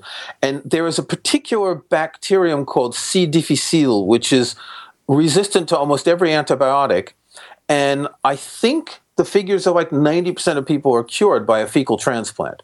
Basically, you're adding the type of bacteria that can kill off this bad bacteria by taking someone's feces. There was an article in the New York last year about this, which was really quite interesting. And this is turning into, if not quite a mainstream treatment, one that's particularly used with this specific um, infection. So, is that why dogs sometimes want to eat another dog's feces? You know, another point um, made in the book is that mice eat feces, and a number of animals do, and perhaps this is a way of them getting a more diverse um, what they call microbiome, which is the sort of all of the bacteria into their body. Um, if you if your uh, feces has different bacterium than your neighbors, you, if you eat some of theirs, you're going to get some of their bacteria. So it probably has some sort of protective function. I mean, dogs sniff turds a lot, but do they actually eat them? Yes. I've never owned a dog. Okay. So, so there could be some sort of a instinctive reason for them to want to do that. Maybe uh, if a dog does it, maybe it means they're not well and they're seeing it as a kind of medicine. That which is intuitive is not intuitive. No. No. But what what's interesting is that uh, a, a lot of what's talked about in this book started out as just basic observations like why do people in sub-Saharan Africa not have many allergies or asthma? And in one country, I don't remember which country it was, all of a sudden some people started getting allergies and asthma, but these were the people who were better off who were drinking clean water and you had local doctors or you know doctors from charities who were working in these um, third world countries who were looking at this saying what's the difference between these people and they they sort of sherlock holmes the, the, the situation and figured out that there were these differences and started doing small tests and small studies um, enough to give 350 pages in this book that makes it a pretty interesting hypothesis now when I read something like this, the the author's relatively skeptical. This isn't one of these books, you know, follow this um, diet and you'll be cured. It's not at all that. This is pure science journalism. As I said, there's 100 pages of notes. Um, it's pretty heavy going at times. And I, I would almost like to read a rebuttal to this book from other doctors who explain why some of these things might not be true. And, and, this is actually one of the problems with science journalism that when you've got a subject like this, it kind of it, it would help to see the other side. and, and not someone who's just going to dismiss it, say, "Oh, it's stupid, I don't believe it," but someone else who's done studies that maybe disprove some of the things that are presented. Okay. Once again, the book is called An Epidemic of Absence A New Way of Understanding Allergies and Autoimmune Diseases. There you go. Let's talk about understanding why the iPad sales are falling. Yeah. So that's another interesting question. Um, there are all sorts of hypotheses, and so on, on, my website, I linked to an article um, that Jason Snell wrote for Macworld, and I made some comments on it. Um, what's really interesting is if you look at Jason's article on Macworld and you see this curve of sales going down and down and down and down and down for 11 straight quarters, um, it's pretty much not what we hear a lot about Apple. Uh, you know, the iPhone um, has been going up constantly, the Mac's been going up constantly. The iPod went up and then went down, whereas the iPad went up very quickly and then started going down and down and down and down. Um, how many iPads do you have in your house? Exactly one. And we'll get into more of this in a moment. Why iPad sales are falling. We have Kirk McElhearn, the iTunes guy, who owns what? A couple of iPads? Um, three, three altogether. One that I don't really use. All right. More to come on the Tech Night Owl Live.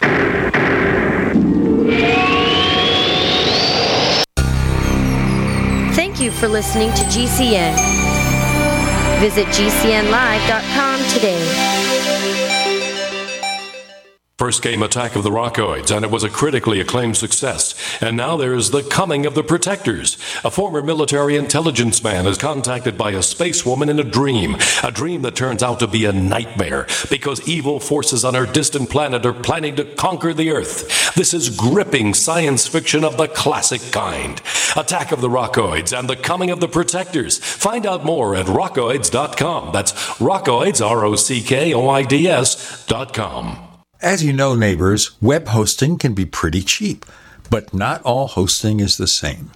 DreamHost wins best of awards year after year. You get unlimited disk space, unlimited bandwidth, and even the low cost plans put your sites on high performance SSDs. Want to know more about what DreamHost has to offer? Go to technightowl.com slash host. Once again, that's technightowl.com slash host. Hi, I'm Dr. Joel Wallach, the Dead Doctors Don't Lie guy, formerly Air Force Lieutenant Colonel, Air National Guard and Reservist. I'm looking for veterans, active duty military personnel to join the 90 for Life crusade to save America. She needs your skills, courage, and loyalty more than ever. Contact GCNteam.com. Because of the financial and healthcare collapse, veterans are currently struggling finding jobs. Frustrated looking for a job? Change your tactics. Join the 90 for Life crusade to save America. Start a healthcare business with FDI Longevity 90 for Life crusade. Contact GCNteam.com immediately. We're looking for military specialists who can use a computer, and communicate information, and execute a battle plan. Join the admirals, Navy SEALs, Marines, pilots, Army officers, military police, sheriffs, police officers, firemen, and first responders already enrolled in the 90 for Life Crusade. Contact GCNteam.com now. FDI Longevity will help you apply your military skills to the task of saving America through health and financial programs. Contact GCNteam.com. Enlist in GCNteam.com and save America. Welcome back to the Tech Night Owl Live, where you never know what's going to happen next. And now, here's Gene Steinberg.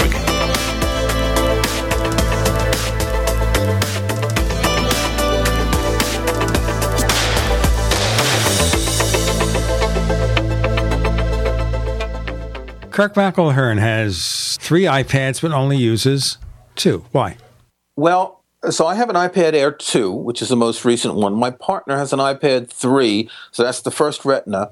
And I also have the first iPad Mini, which I only use for occasional testing. It's not a Retina. Um, it's only 16 gigs. I should have sold it a long time ago, but I keep it around just in case. So it's like the machine if I want to install uh, an iOS beta or something like that. The one you use to take chances, you know, yeah, messing up.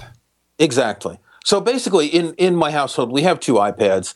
Um, my partner uses her iPad all the time. She doesn't have a computer. She does everything on her iPad or her iPhone, but she prefers using the iPad because of the size of the display. Now, this is an iPad 3, so I think that makes it four years old. There's no reason to update it. I mean, for me, as someone who writes about these things, I want to try and keep current. So when I bought the first iPad Air, I gave her my iPad 3. When the second iPad Air came out, my son was still, I think, using an iPad 2. So I gave him the first iPad Air and I upgraded to the Air 2. I wouldn't have upgraded if, you know, it was a birthday present for him, so it was good timing. Um, you can use an iPad that's years old. It's not that slow. You, you may have storage issues depending on what you want to put in it. And, you know, I'd say as long as if it's got a retina display, you're golden. There's really no reason to upgrade it. You may want to change from a, a full size to a mini or a mini to a full size to a pro or whatever, but there's really no other reason um, to upgrade an iPad that is at least at least has a retina display. So is that the issue? People just don't want to buy new ones? Well, part of it is that people don't want to buy new ones. That you don't need a new one. Jason makes four points. First one, he says there's no new new iPad Air. I don't think that's keeping people from upgrading. Um, if people have an old enough iPad and they do want to upgrade, they would. Then he says another point is nobody wants iPads, and and basically it's very possible that the the majority of people who want a tablet already own one. Most people do most or all of their computing on a smartphone. Um, they may have a computer at home, they may have a computer at work, but you can do most of what you need to do on a smartphone, except for you and me, you know, the professional stuff. If you're happy with your smartphone, you may not want an iPad at all. You may not want a tablet.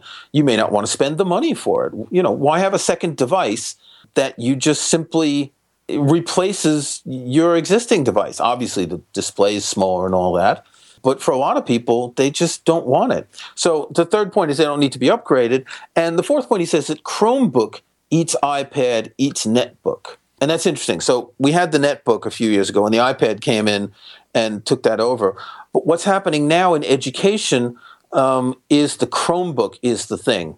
Um, a friend of mine, his two daughters go to school in Portland, and they use Chromebooks in their school, and they asked him to buy them Chromebooks, not to buy them iPads.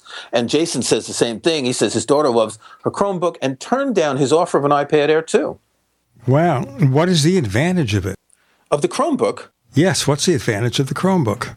Well, the, the Chromebook is a small laptop. They're very cheap. You can get one for a few hundred dollars. And they don't all have a touch screen display, but many of them do. So you can enter data on a keyboard or you can do, use a touch screen. Um, kind of like the Surface. You know that the Surface that folds backwards, where you can use it as a pure tablet or you can use it as a laptop. Now, of course, the Chromebook is pretty much just a Google device, and you've got to have internet access.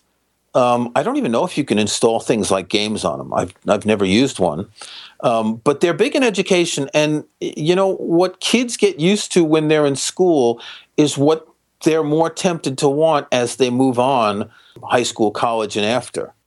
And is part of it the fact that the Chromebook is cheap, cheaper than the iPad, which is why Apple has to deal with that competition? Yeah, I think that's a, that's a big element. And you know, Apple has never competed on price, but they may have to if they want to keep the iPad going, and particularly for the education market. Um, if you remember, I did. I don't remember if it was with you that we were talking about the iOS 9.3 preview a few weeks ago.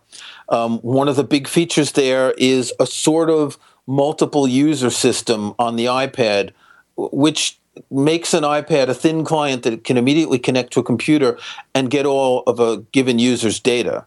Um, so Apple's clearly interested in providing resources for the education market, but they're just going to have to drop the price. If a Chromebook costs half the price, and some of them do, um, you know, schools they're very price conscious, especially nowadays. Well, I think anytime, and and you know, this is it's probably more an issue for grade schools than say um, high schools or universities, where uh, kids might be doing more, and and the iPad might be more appropriate. But I'm I'm hearing from an awful lot of people who are saying that their kids have Chromebooks in their schools, and that the Chromebooks have taken over. A bunch of years ago, it was iMacs in schools, and that was really popular. Um, and Apple even made some sort of low end versions of the iMac that they didn't sell to um, regular customers, only to the education market. And that's kind of gone by the wayside pretty quickly now. Would I upgrade my iPad? Absolutely not. I can't see any compelling reason. The, the price of the iPad Pro, I think, is just a joke. I think it's fine if you're a design professional and you need to work with the pencil on the iPad. That's great. But for an average user, it's just a joke. I, there's nothing that could get me to upgrade my iPad tomorrow. Uh, I've got the Air 2. It's thin, it's light, it's a Retina display. I've got 64 gig storage. It's all I need. So I, I can't see what Apple can do to the iPad to make it that compelling without dropping the price.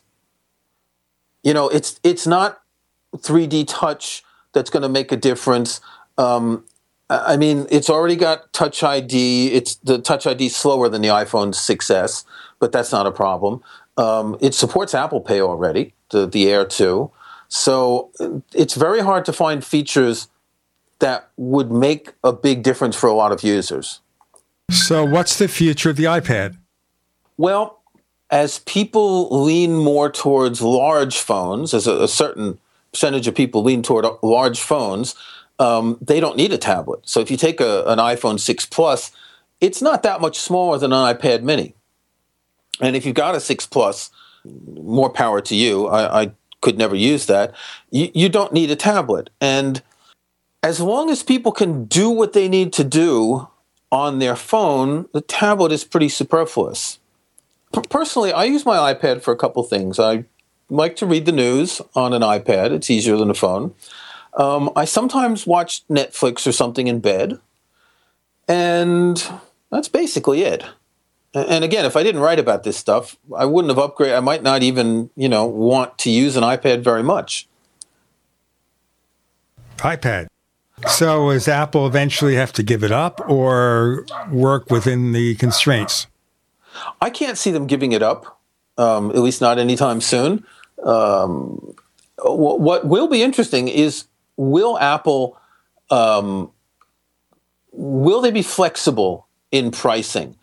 You know, when, when you see Apple's, um, Apple's latest financials, what was it, a 39% profit margin across the board?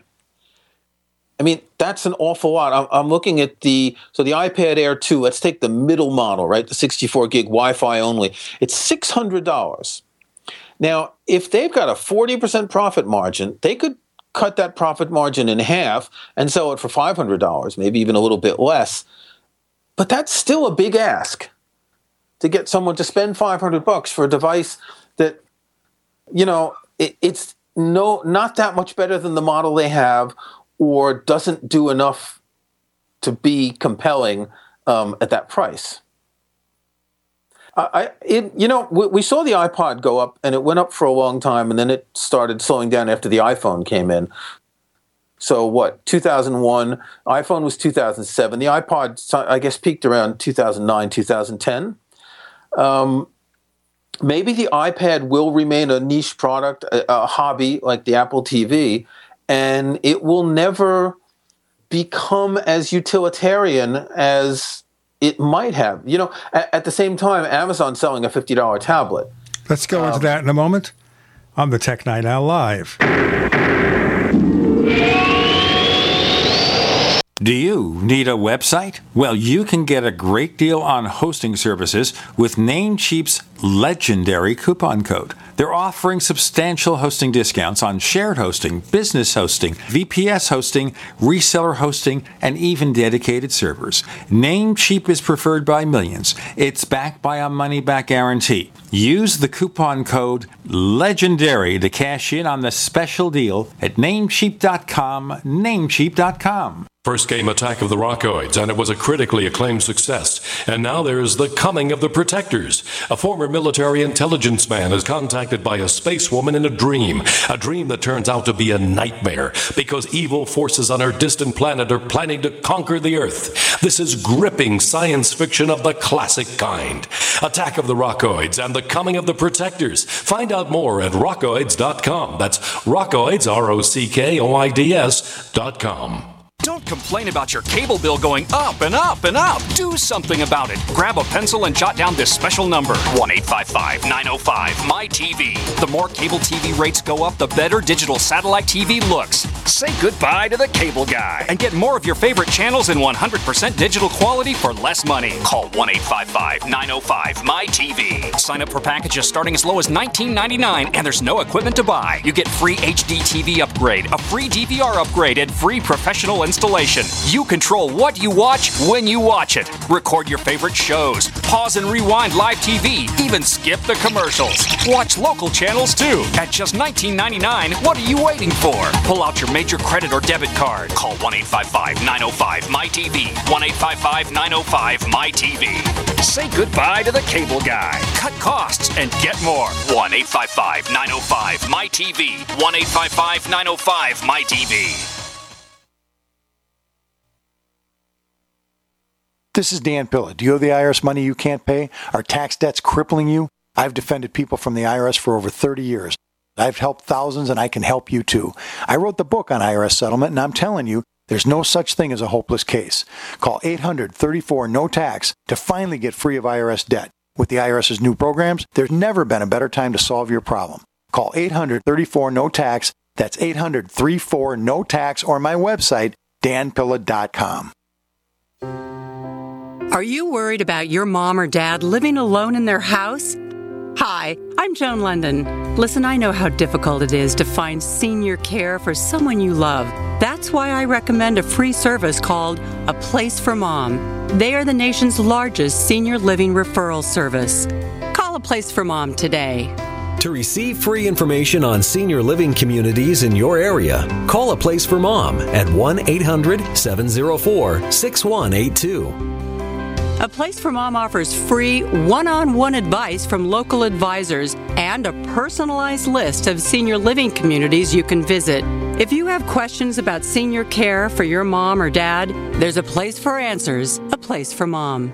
Call a place for mom in the next 10 minutes to get your free ebook on financing senior care as well as free information on senior living communities in your area. Call 1 800 704 6182. That's 1 800 704 6182. Greetings, Phenomenal Ones. This is Dr. Jeremiah C. Hackley of Phenomenal Center. I want to invite you to the Phenomenal Health and Healing Conference in the city of Knoxville, February the 7th and the 8th. We have coming Dr. Joel Wallach. He is a two-time Nobel Prize nominee, the Humanitarian Award winner for Natural Medicine, featured at the United Nations, and have 75 peer reviews published in health journals. Dr. Wallach has an answer for you. Call us right now. We only have 100 seats. 865-851-7269. Health is not a matter of chance, but it is a matter of choice. Call us right now. 865-851-7269.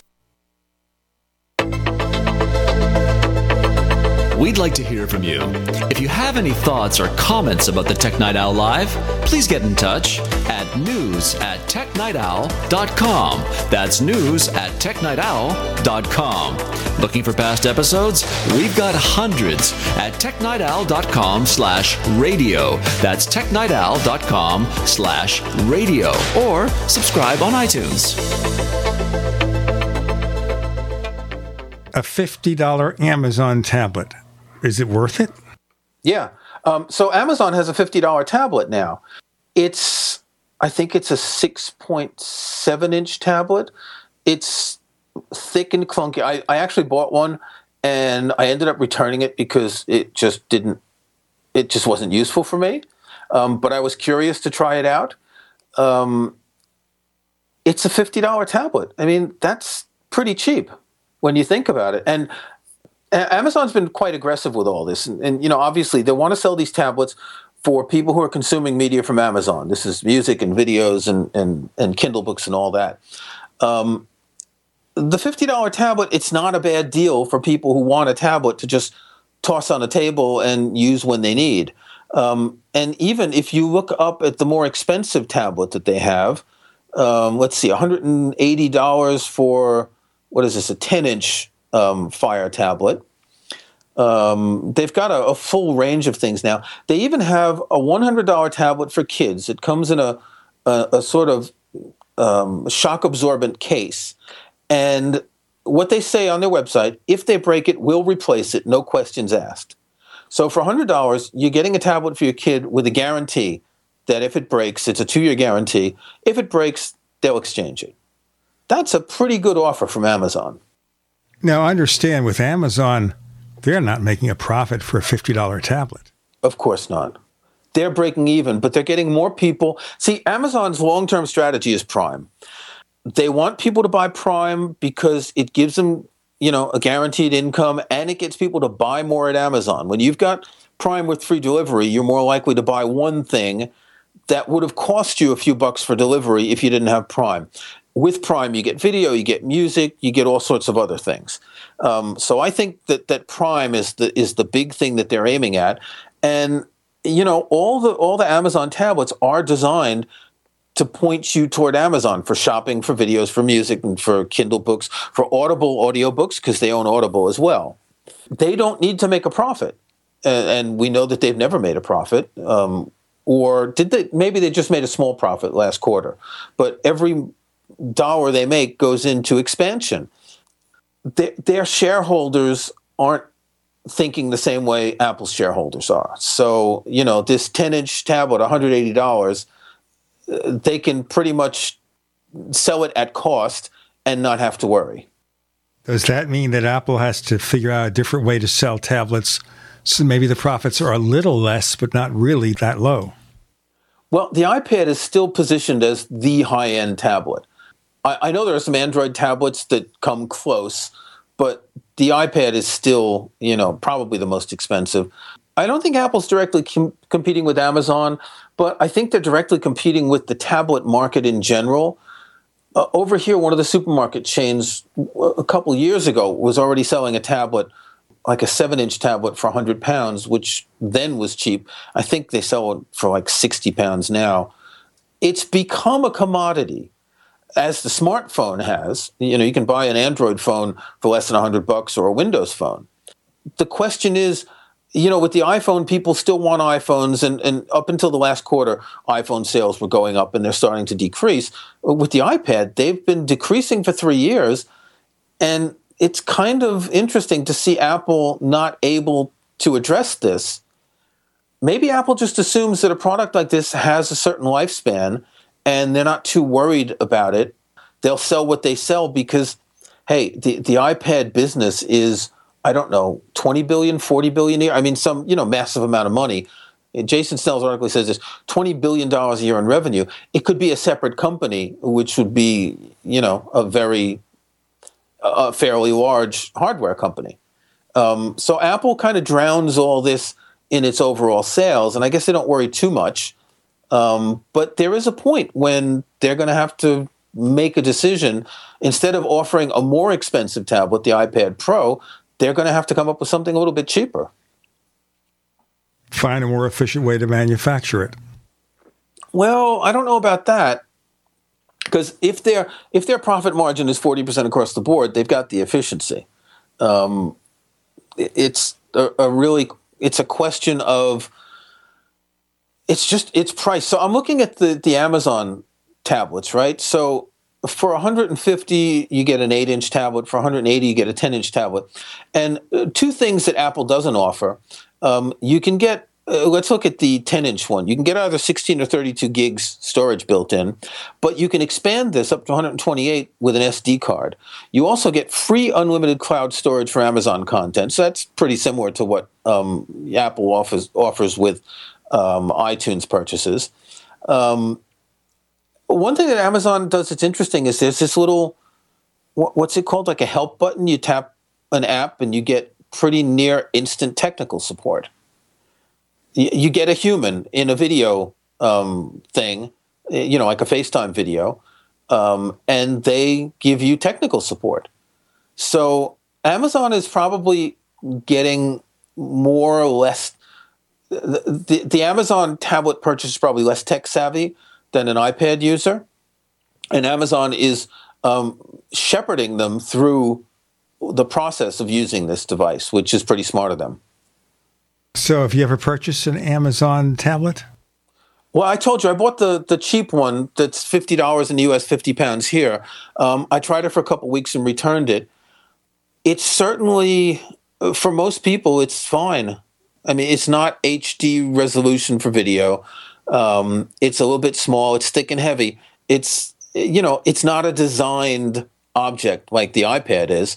But if I couldn't afford an iPad and I needed a small tablet, uh, why not? You know, compared to uh, you know, 50 bucks compared to what the cheapest iPad mini is and this is the Mini 2, so we're two generations back from the current model, is $269. You compare that to $50.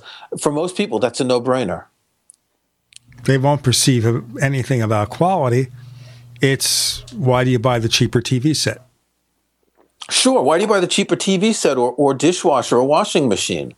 It does what you need it to do, and you're less concerned about the design and, and the sorts of things that you know, Apple's always focusing on the little details. Um, and this isn't something that most people really care about, I think. Well, I have to see what Apple does, if anything, to change the way they sell iPads if the sales don't flatten.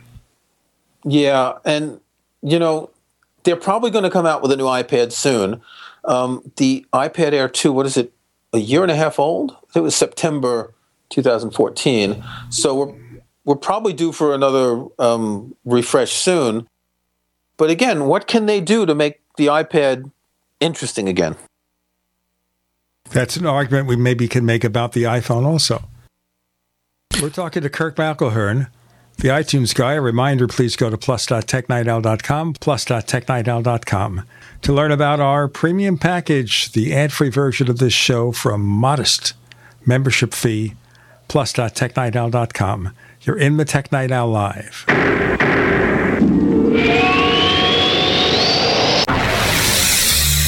Are listening to GCN. Visit GCNlive.com today. So you've got to take a state construction license exam or certification. Can't decide on what books or what chapters to study? Discover right now how you can eliminate unnecessary books and wasted study time. At contractorexam.com, our study materials zero in on state required test topics in an effective multiple choice format. So whether you're a plumber, electrician, general contractor, or other construction related trade, contractorexam.com will help get you prepared. Visit us at www.contractorexam.com today. We use mobile devices right against our bodies every day, but growing scientific evidence has emerged showing serious health risks associated with exposure to EMF radiation emitted from these devices. The solution is Defender Shield, the most effective mobile radiation shielding ever developed. Defender Shield blocks virtually 100% of EMF radiation from cell phones, tablets, and laptops, and starts at just $64.99. Buy now at DefenderShield.com. For 10% off, use promo code GCN. DefenderShield.com, the worldwide leader in mobile radiation shielding. Are you sneezing, coughing, and aching? Do you have a sore throat, a fever, or the sniffles? There's no reason to be sick this cold and flu season with immune system support from Supernatural Silver. Supernatural Silver can give your body the help it needs to fight off harmful pathogens without hurting beneficial gut flora and without leaving behind resistant bacteria. Antibiotics can damage good microflora and often leave behind bacteria, which can cause problems later on. If you're sick of being sick, try Supernatural Silver. Supernatural Silver, the number one choice of thousands for a safe and effective way to protect against the many diseases and illnesses that we are facing today. Go to supernaturalsilver.com, read our customer reviews, and see the life changing results that people are having. That's supernaturalsilver.com. Supernaturalsilver.com. Use the promo code PROTECTED for 20% off your entire order. And like us on Facebook, Supernatural Silver. Water is the single most important thing your body needs, so you want to be sure it's the best for you and your family. Since 2005, thousands have depended on Berkey purified water. The Berkey Guy provides the lowest priced filtration systems in every size for incredibly delicious water now and in an emergency. get to goberkey.com or call 877 886 3653. 877 886 3653. Goberkey.com. Winter has just begun, and are you already tired of being cold? How would you like to never be cold again? This is Dale with Fortress Clothing, and I'm here to tell you you will never be cold again with Fortress. If you're tired of freezing your butt off, elk hunting, sitting in a tree stand, deer hunting, winter camping, fishing, ice fishing, no longer fear the cold. If you snowmobile, ski, snowboard, get Fortress. Sledding with the kids, shoveling the walks, shopping, or if you or your spouse get cold feet at home, get Fortress. If you're stuck outside working in the cold or find yourself in an emergency situation, get our winter bug out bag and you will never be cold again. Fortress is the answer, so quit complaining and go to fortressclothing.com. It's a mid layer garment that goes with anything you want to wear. Enter coupon code RADIO and get 20% off any item. Go now while we still have inventory. FortressClothing.com. Most of you know that heart disease is the number one silent killer in the U.S. What if I told you for just $54.95 a month you could fight against heart disease naturally? At Heart and Body Extract, we've been helping thousands of people get back to a healthier heart. Don't just take my word for it. Check out all of the success stories at hbextract.com or to order call 866-295-5305. That's 866-295-5305. hbextract.com. Don't risk it when you can take charge of it. What are you listening to? The Tech Night Owl Live with Gene Steinberg. What's going to happen next? You never know.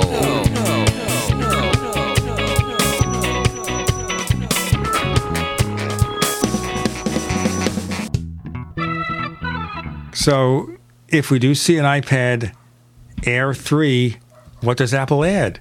And then conversely, what about the iPhone? Obviously, we're seeing resistance there too. What does Apple do to make it better? Well, one of the discussions about the the next iPhone, so I guess this would be the iPhone 7, is a dual lens camera. Now, uh, I'm not sure I totally understand the technology, but I think by having two lenses, they can make it so the camera lens doesn't stick out on the back of the case. Um, that camera sticking out is is frankly is quite embarrassing um, when you look at the device. Um, you know, most people do use a case, so it's not a problem, and and it covers. You know, the case is is thicker than the camera lens is, but it's surprising that Apple has something like that on the iPhone. If if I look at the iPhone 6s, which I begrudgingly bought, there's Apple had this marketing thing that the only thing that's changed is everything. Frankly, there's not much that's different. Touch ID is faster. 3D touch I find pretty much useless. Um, wide photos I don't use. I find that useless too. You know, they're good at telling people that there are all sorts of changes. And yes, the processor's faster and the graphic thing is faster. And you can play games where you shoot and kill people faster. But for most people, this makes absolutely no difference. So, whatever the next iPhone is, it's going to be incrementally better. But it's getting to be a harder and harder sell as people are getting used to these devices, you know, this is no longer the G Wiz device it was back in 2007 and, you know, in the first years. It's become a utilitarian device now. And I'm sure Apple sees the writing on the wall that, you know, they saw what happened with the iPod. Something similar is going to happen to the iPhone. And hey, what are they going to do? Make an Apple car? You see, there's some, I don't know if it was a rumor or just a, a, a theory that Apple might want to buy BMW would cost them 40 or 50 billion dollars, um, jumpstart them in the car market. Uh, Apple's got you know 200 plus billion in cash, so uh, I'm sure Apple is thinking well ahead. They're they're aware that the iPhone is not going to be the big seller forever, and I'm sure they're working on other products to sort of replace it.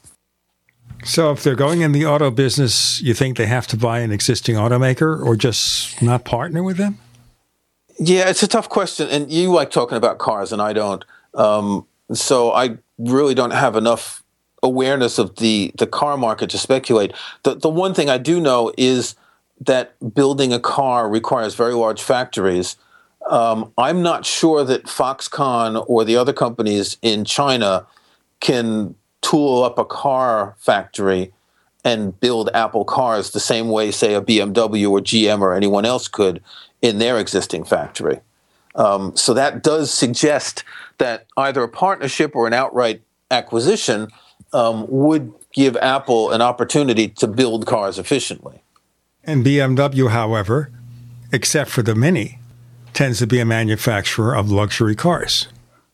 Right, because an Apple car is not going to be cheap. It's not going to be the fifty pound, fifty dollar Amazon tablet. It's going to be the, the it's going to compete with the Tesla or something like that. Apple and BMW. Apple's thought of it being the BMW for tech gear. Yeah, that's uh, some people make that, or BMW, Mercedes, that kind of thing. Um, I would actually say that Apple's more like. I, I'm tempted to say that Apple's the Volvo of tech gear. It's like good quality stuff at a higher price. It's not luxury. You know, BMW, you start getting into really high prices. Um, same with Mercedes, even though they have some cars that aren't too expensive. But, you know, more like Volvo in the sense that um, quality, reliability, that sort of stuff, even though, hey, reliability these days with Apple products isn't as great as it used to be. I would think Volvo be more affordable, but was acquired several years ago by a Chinese manufacturer. Yeah, but apparently there. I read something last week. They're still. It's still the same um, Swedish engineers designing the cars, but they're built in China now. Uh, some of them are built in China. Maybe some of them are still built in Sweden. I'm not sure. Yeah, they still kept the Swedish factories, which gives it its style or whatever. Yeah, and you know, because they've been building them there since forever. Um, and and don't forget that the rest of the Volvo company is Swedish. Uh, you know, they don't only make cars; they make trucks. They make um, what do they make? Airplanes. You know, military airplanes and things like that. And the only part that was sold was the car division. Well, I was thinking also Land Rover and Jaguar.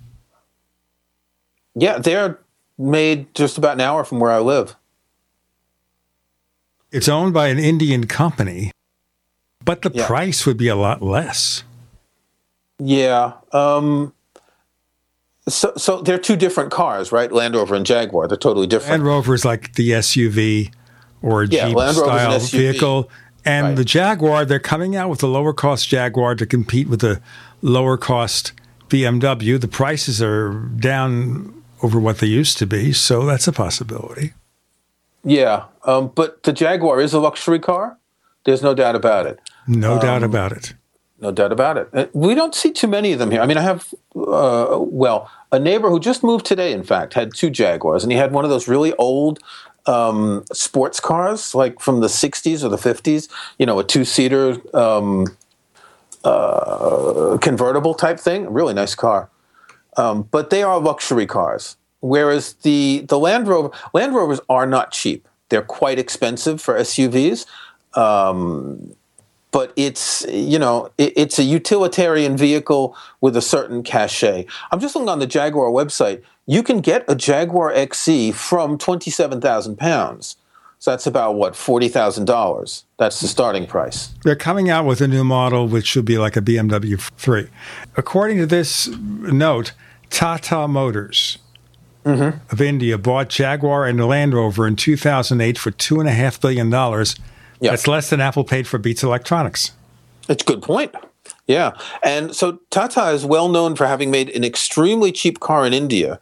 Um, I, I think it cost new just a few thousand dollars. It was very, very inexpensive. Um, you know, designed for the Indian market, not a lot of luxury stuff in it. Um, but apparently, it's a very popular car in India.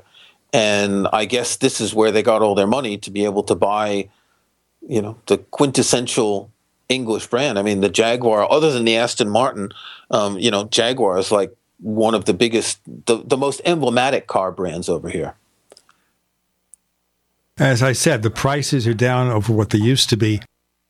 The new Jaguar, I think it's the XE, yeah, is going to be in the mid 30s.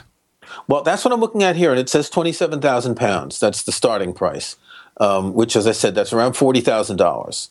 So it could be that the U.S. price is a little bit lower because remember this includes twenty percent VAT over here. So if you lop that off, Um, that's about 5,000 pounds less. So that makes 25,000. So yeah, that comes out to mid 30s. Okay, the 25T is $34,900. Okay. So yeah, I mean, I couldn't afford one of these, but it would be nice to have a Jaguar, wouldn't it? Nah, yeah, see, personally, that would be fun. Per- personally, uh, um, I, have had a couple. I've had two Volvos, and and that's kind of that's my car. If I was spending more money on a car, it would be a Volvo that I would buy. I wouldn't want something like this. I think we're kind of whistling in the dark here about whether it makes sense for Apple to buy an existing car maker or roll their own. Yeah. I mean, it's interesting speculation. So, you know, Apple does have 200 plus billion dollars in cash, and you can't not wonder what they're going to do. If if they were really concerned about quote unquote shareholder value, they would have given a lot more of that money back to the shareholders. I think there's still, I think there's going to be some huge, massive acquisition, you know, the biggest acquisition ever um, at some point, and it won't take up even half of the cash they have. So, Apple in the car business, they either build their own or they buy a car maker and use their design for a new model. Kirk McElhearn and Gene Steinberg on the Tech Night Owl Live.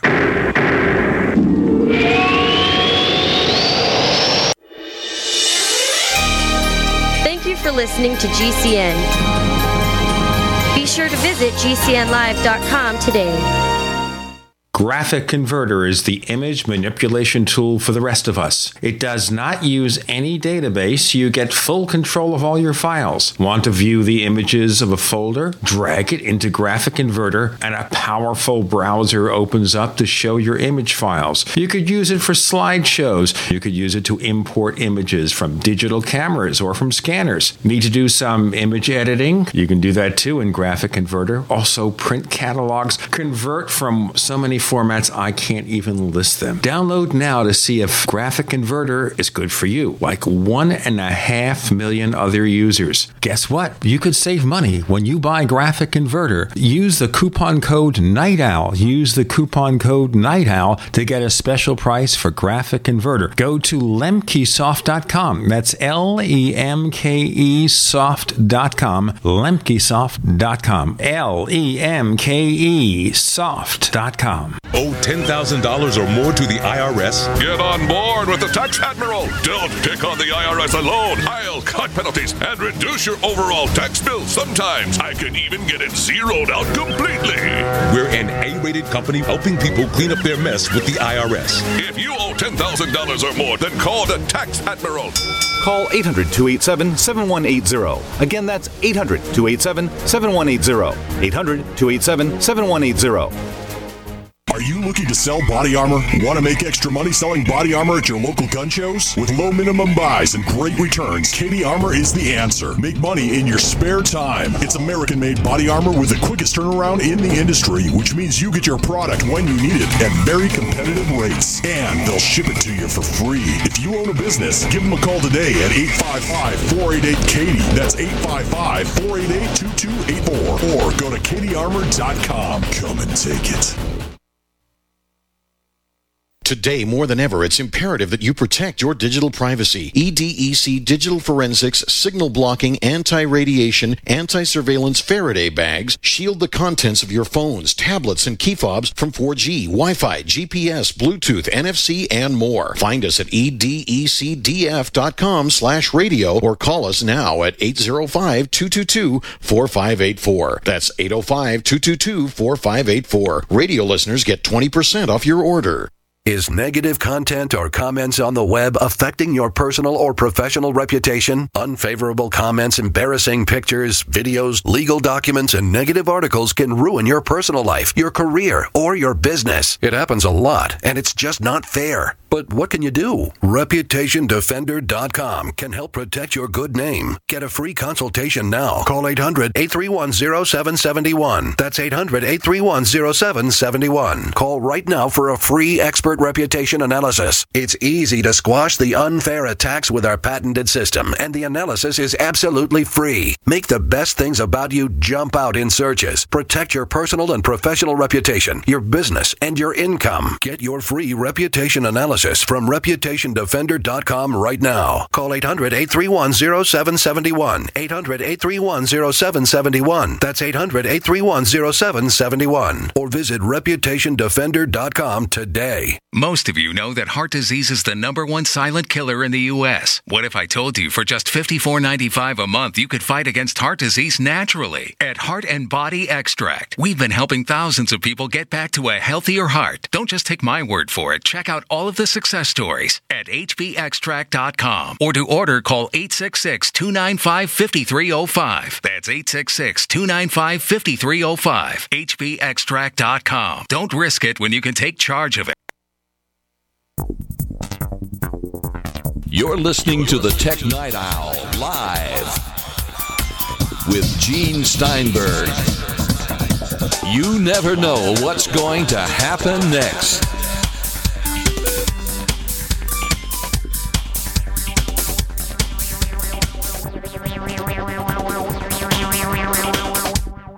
Final segment of Tech Night Owl Live with Gene and Kirk. I'm getting over a flu virus, so you're not going to hear much of me, thank heavens. But we have a lot to talk about here. El Capitan and tvOS, a bag of hurt for people with motion sickness, Sickness. and other vestibular disorders. Yeah. So a, a tech writer over here in the UK that I know fairly well, Craig Grannell, he's been writing about these motion issues for a while. He has um, some vestibular problems. The vestibular part of your ear is the, I think it's like the little spiral bits, and it helps with your balance. So if you have vestibular problems, you have balance issues, and, and this is particularly difficult when things move around. And, and the best example I can remember of that is the old Time Machine interface. When you went into Time Machine to look for a file that you were going to restore, you'd see your windows in the middle of the screen, and then behind it, you'd have these stars that were slowly moving towards you. Now, I have a, a, little bit of problem because of my vision with this sort of thing, and I always hated that. And Apple got rid of that. I think they got rid of it with El Capitan. But Craig has been writing about all the other issues um, where Apple just doesn't care about all these things that move.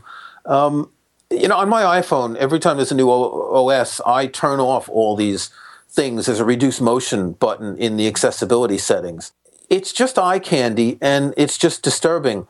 So one example is if the normal way you tap an icon on your iPhone and the icon sort of expands to fill the screen as the app opens. That movement over time can be very disturbing for people with balance issues. And Craig is pointing out in his article that it's not just iOS which has actually got more settings to reduce motion, but OS 10 and tvOS as well. Uh, tvOS has this thing where you scroll through you know movies or whatever in the iTunes store and they slide from one side to the other and it's really disturbing. And I understand that he, he has problems with this and he's pointing it out and he's been complaining about it for a couple of years and Apple does make some progress but not enough. And so one thing that I wrote about in my article is font sizes.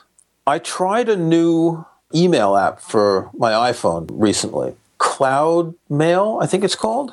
Is that it? It's a f- Cloud Magic. It's a free email app, and I put it on my phone and I set up my my email account and I got my mail and immediately deleted it because the the size of the font in the preview is it looks like it's about six points. I mean, it's impossible to read, and the app has no font settings. Now, Apple addressed this might be as far back as iOS 7, where you can set a sort of a system wide font setting. So you can say, I want all the fonts to be a little bit bigger. And then everywhere in iOS and the iOS apps, this font setting is applied and, you know, fonts are enlarged a little bit. But a number of apps that I use have fonts that just aren't quite big enough. And I've contacted some developers who've basically said to me, okay, well, think about adding that feature, you know, to allow people to change font sizes. It's not a feature for me, it should be a requirement. I use Tweetbot as a Twitter client on my Mac. I don't use it on my iPhone. And Tweetbot lets you choose five font sizes tiny, small, medium, large, and huge. Now, I have it set to huge, and I can still read pretty well. I mean, my eyesight's okay. It's not great. And I can imagine someone who has serious vision problems would simply not be able to read that font size. It's really not hard to make an app where users can choose fonts in points, you know, 12, 14, 18, 24, 36, that sort of thing. And too many um, developers are ignoring this now. And as I said, for that email app, Cloud Magic, I just won't use it, period, because the font's too small. And if I can't adjust it, it's obviously not designed for me. It would seem, though, that they must have a awareness of this. Well, as I said, a, a number of times when I've contacted developers, they act as if they don't care. That's the feeling I get. You know, we might want to add this feature one day.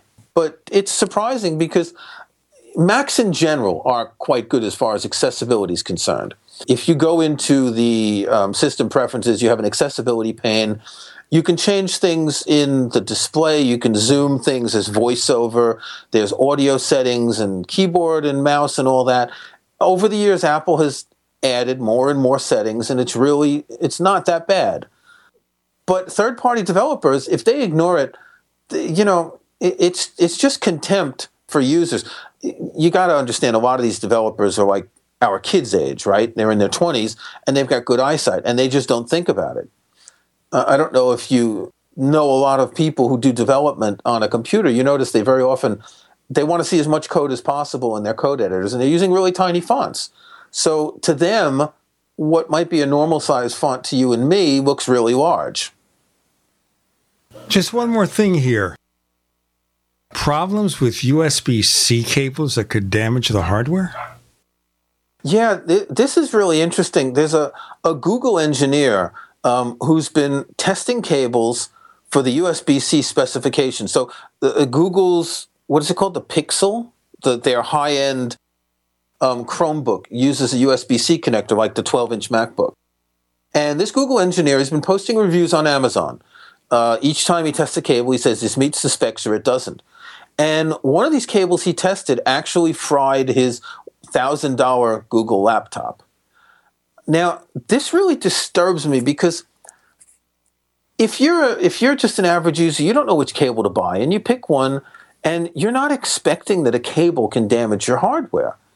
Um, you know, we've we've never seen this in USB cables. Oh, I wrote about this on my website, and someone posted in a comment. Well, it was a common problem with FireWire cables and, and, and camcorders, and I never had a camcorder, so I never saw that. Um, but it disturbs me that we've got a new technology, so the USB C connector, that is that fragile that the cables have to be just right. And that means that instead of, you know, getting a $10 cable, I've got to spend $20, but I've got to make sure it's just right. And I wonder in this particular case, what, what sort of liability does the cable manufacturer have? Um, if it's some Chinese company just selling stuff on Amazon, you've lost a $1,000 laptop and you're pretty much screwed because you bought a $10 cable. That's a, that's a bit scary. Yeah, and there's no way to know in advance. So then if something happens, to your hardware, like your brand new twelve ninety nine MacBook. Yep. Because you used the wrong cable. Who's responsible? Yeah, I, I would say that uh, personally, um, I, I'm very hesitant about the USB C connector. Apple's only using it for now on the MacBook, and, and I do have a MacBook, and it's really problematic, just the single connector and having to have adapters and all that. I'd be very hesitant about buying another USB C computer because of all the difficulty of connecting things to it. I, I, I, don't think that Apple's single port choice on the MacBook is, is was a really good idea. But the fact that the cables can be a problem, that pretty much makes me not want to have another type of device like this. I would agree until they can set up some standards and the nature of responsibilities. Well, the specifications exist. It's just as a user, we can't tell whether the cable actually meets those specifications. Kirk McElhearn, please tell our listeners where they can find more of your stuff. You can find me at my website called Kirkville. It's at McElhearn.com. That's M C E L H E A R N.com. And you can find me at Macworld, where I write the Ask the iTunes Guy column, which Gene didn't mention this week, um, among other things. You can find us on Twitter, where we are known as Tech Night Owl. We're known as Tech Night Owl on Twitter. You can also check out our other radio show about UFOs and things to go bump in the night this weekend on the Paracast at paracast.com. We'll feature Eric Ouellet. We'll talk about parapsychology, sociology, and UFOs. Very, very fascinating guy. We also have another feature of the show called Tech Night Owl Plus. Go to plus.technightowl.com, plus.technightowl.com. It's how you get the ad free version of this show, higher resolution audio. Doesn't that sound good? And you get it all for a modest monthly, annual, five year, or even a lifetime subscription fee. Go to plus.technightowl.com. Kirk McElhearn, thanks for joining us on the Tech Night Owl Live. Thanks for having me again, Gene.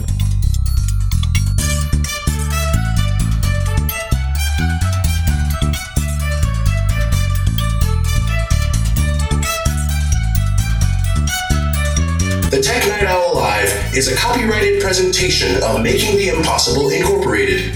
We'll be back next week, same bat time, same bat channel.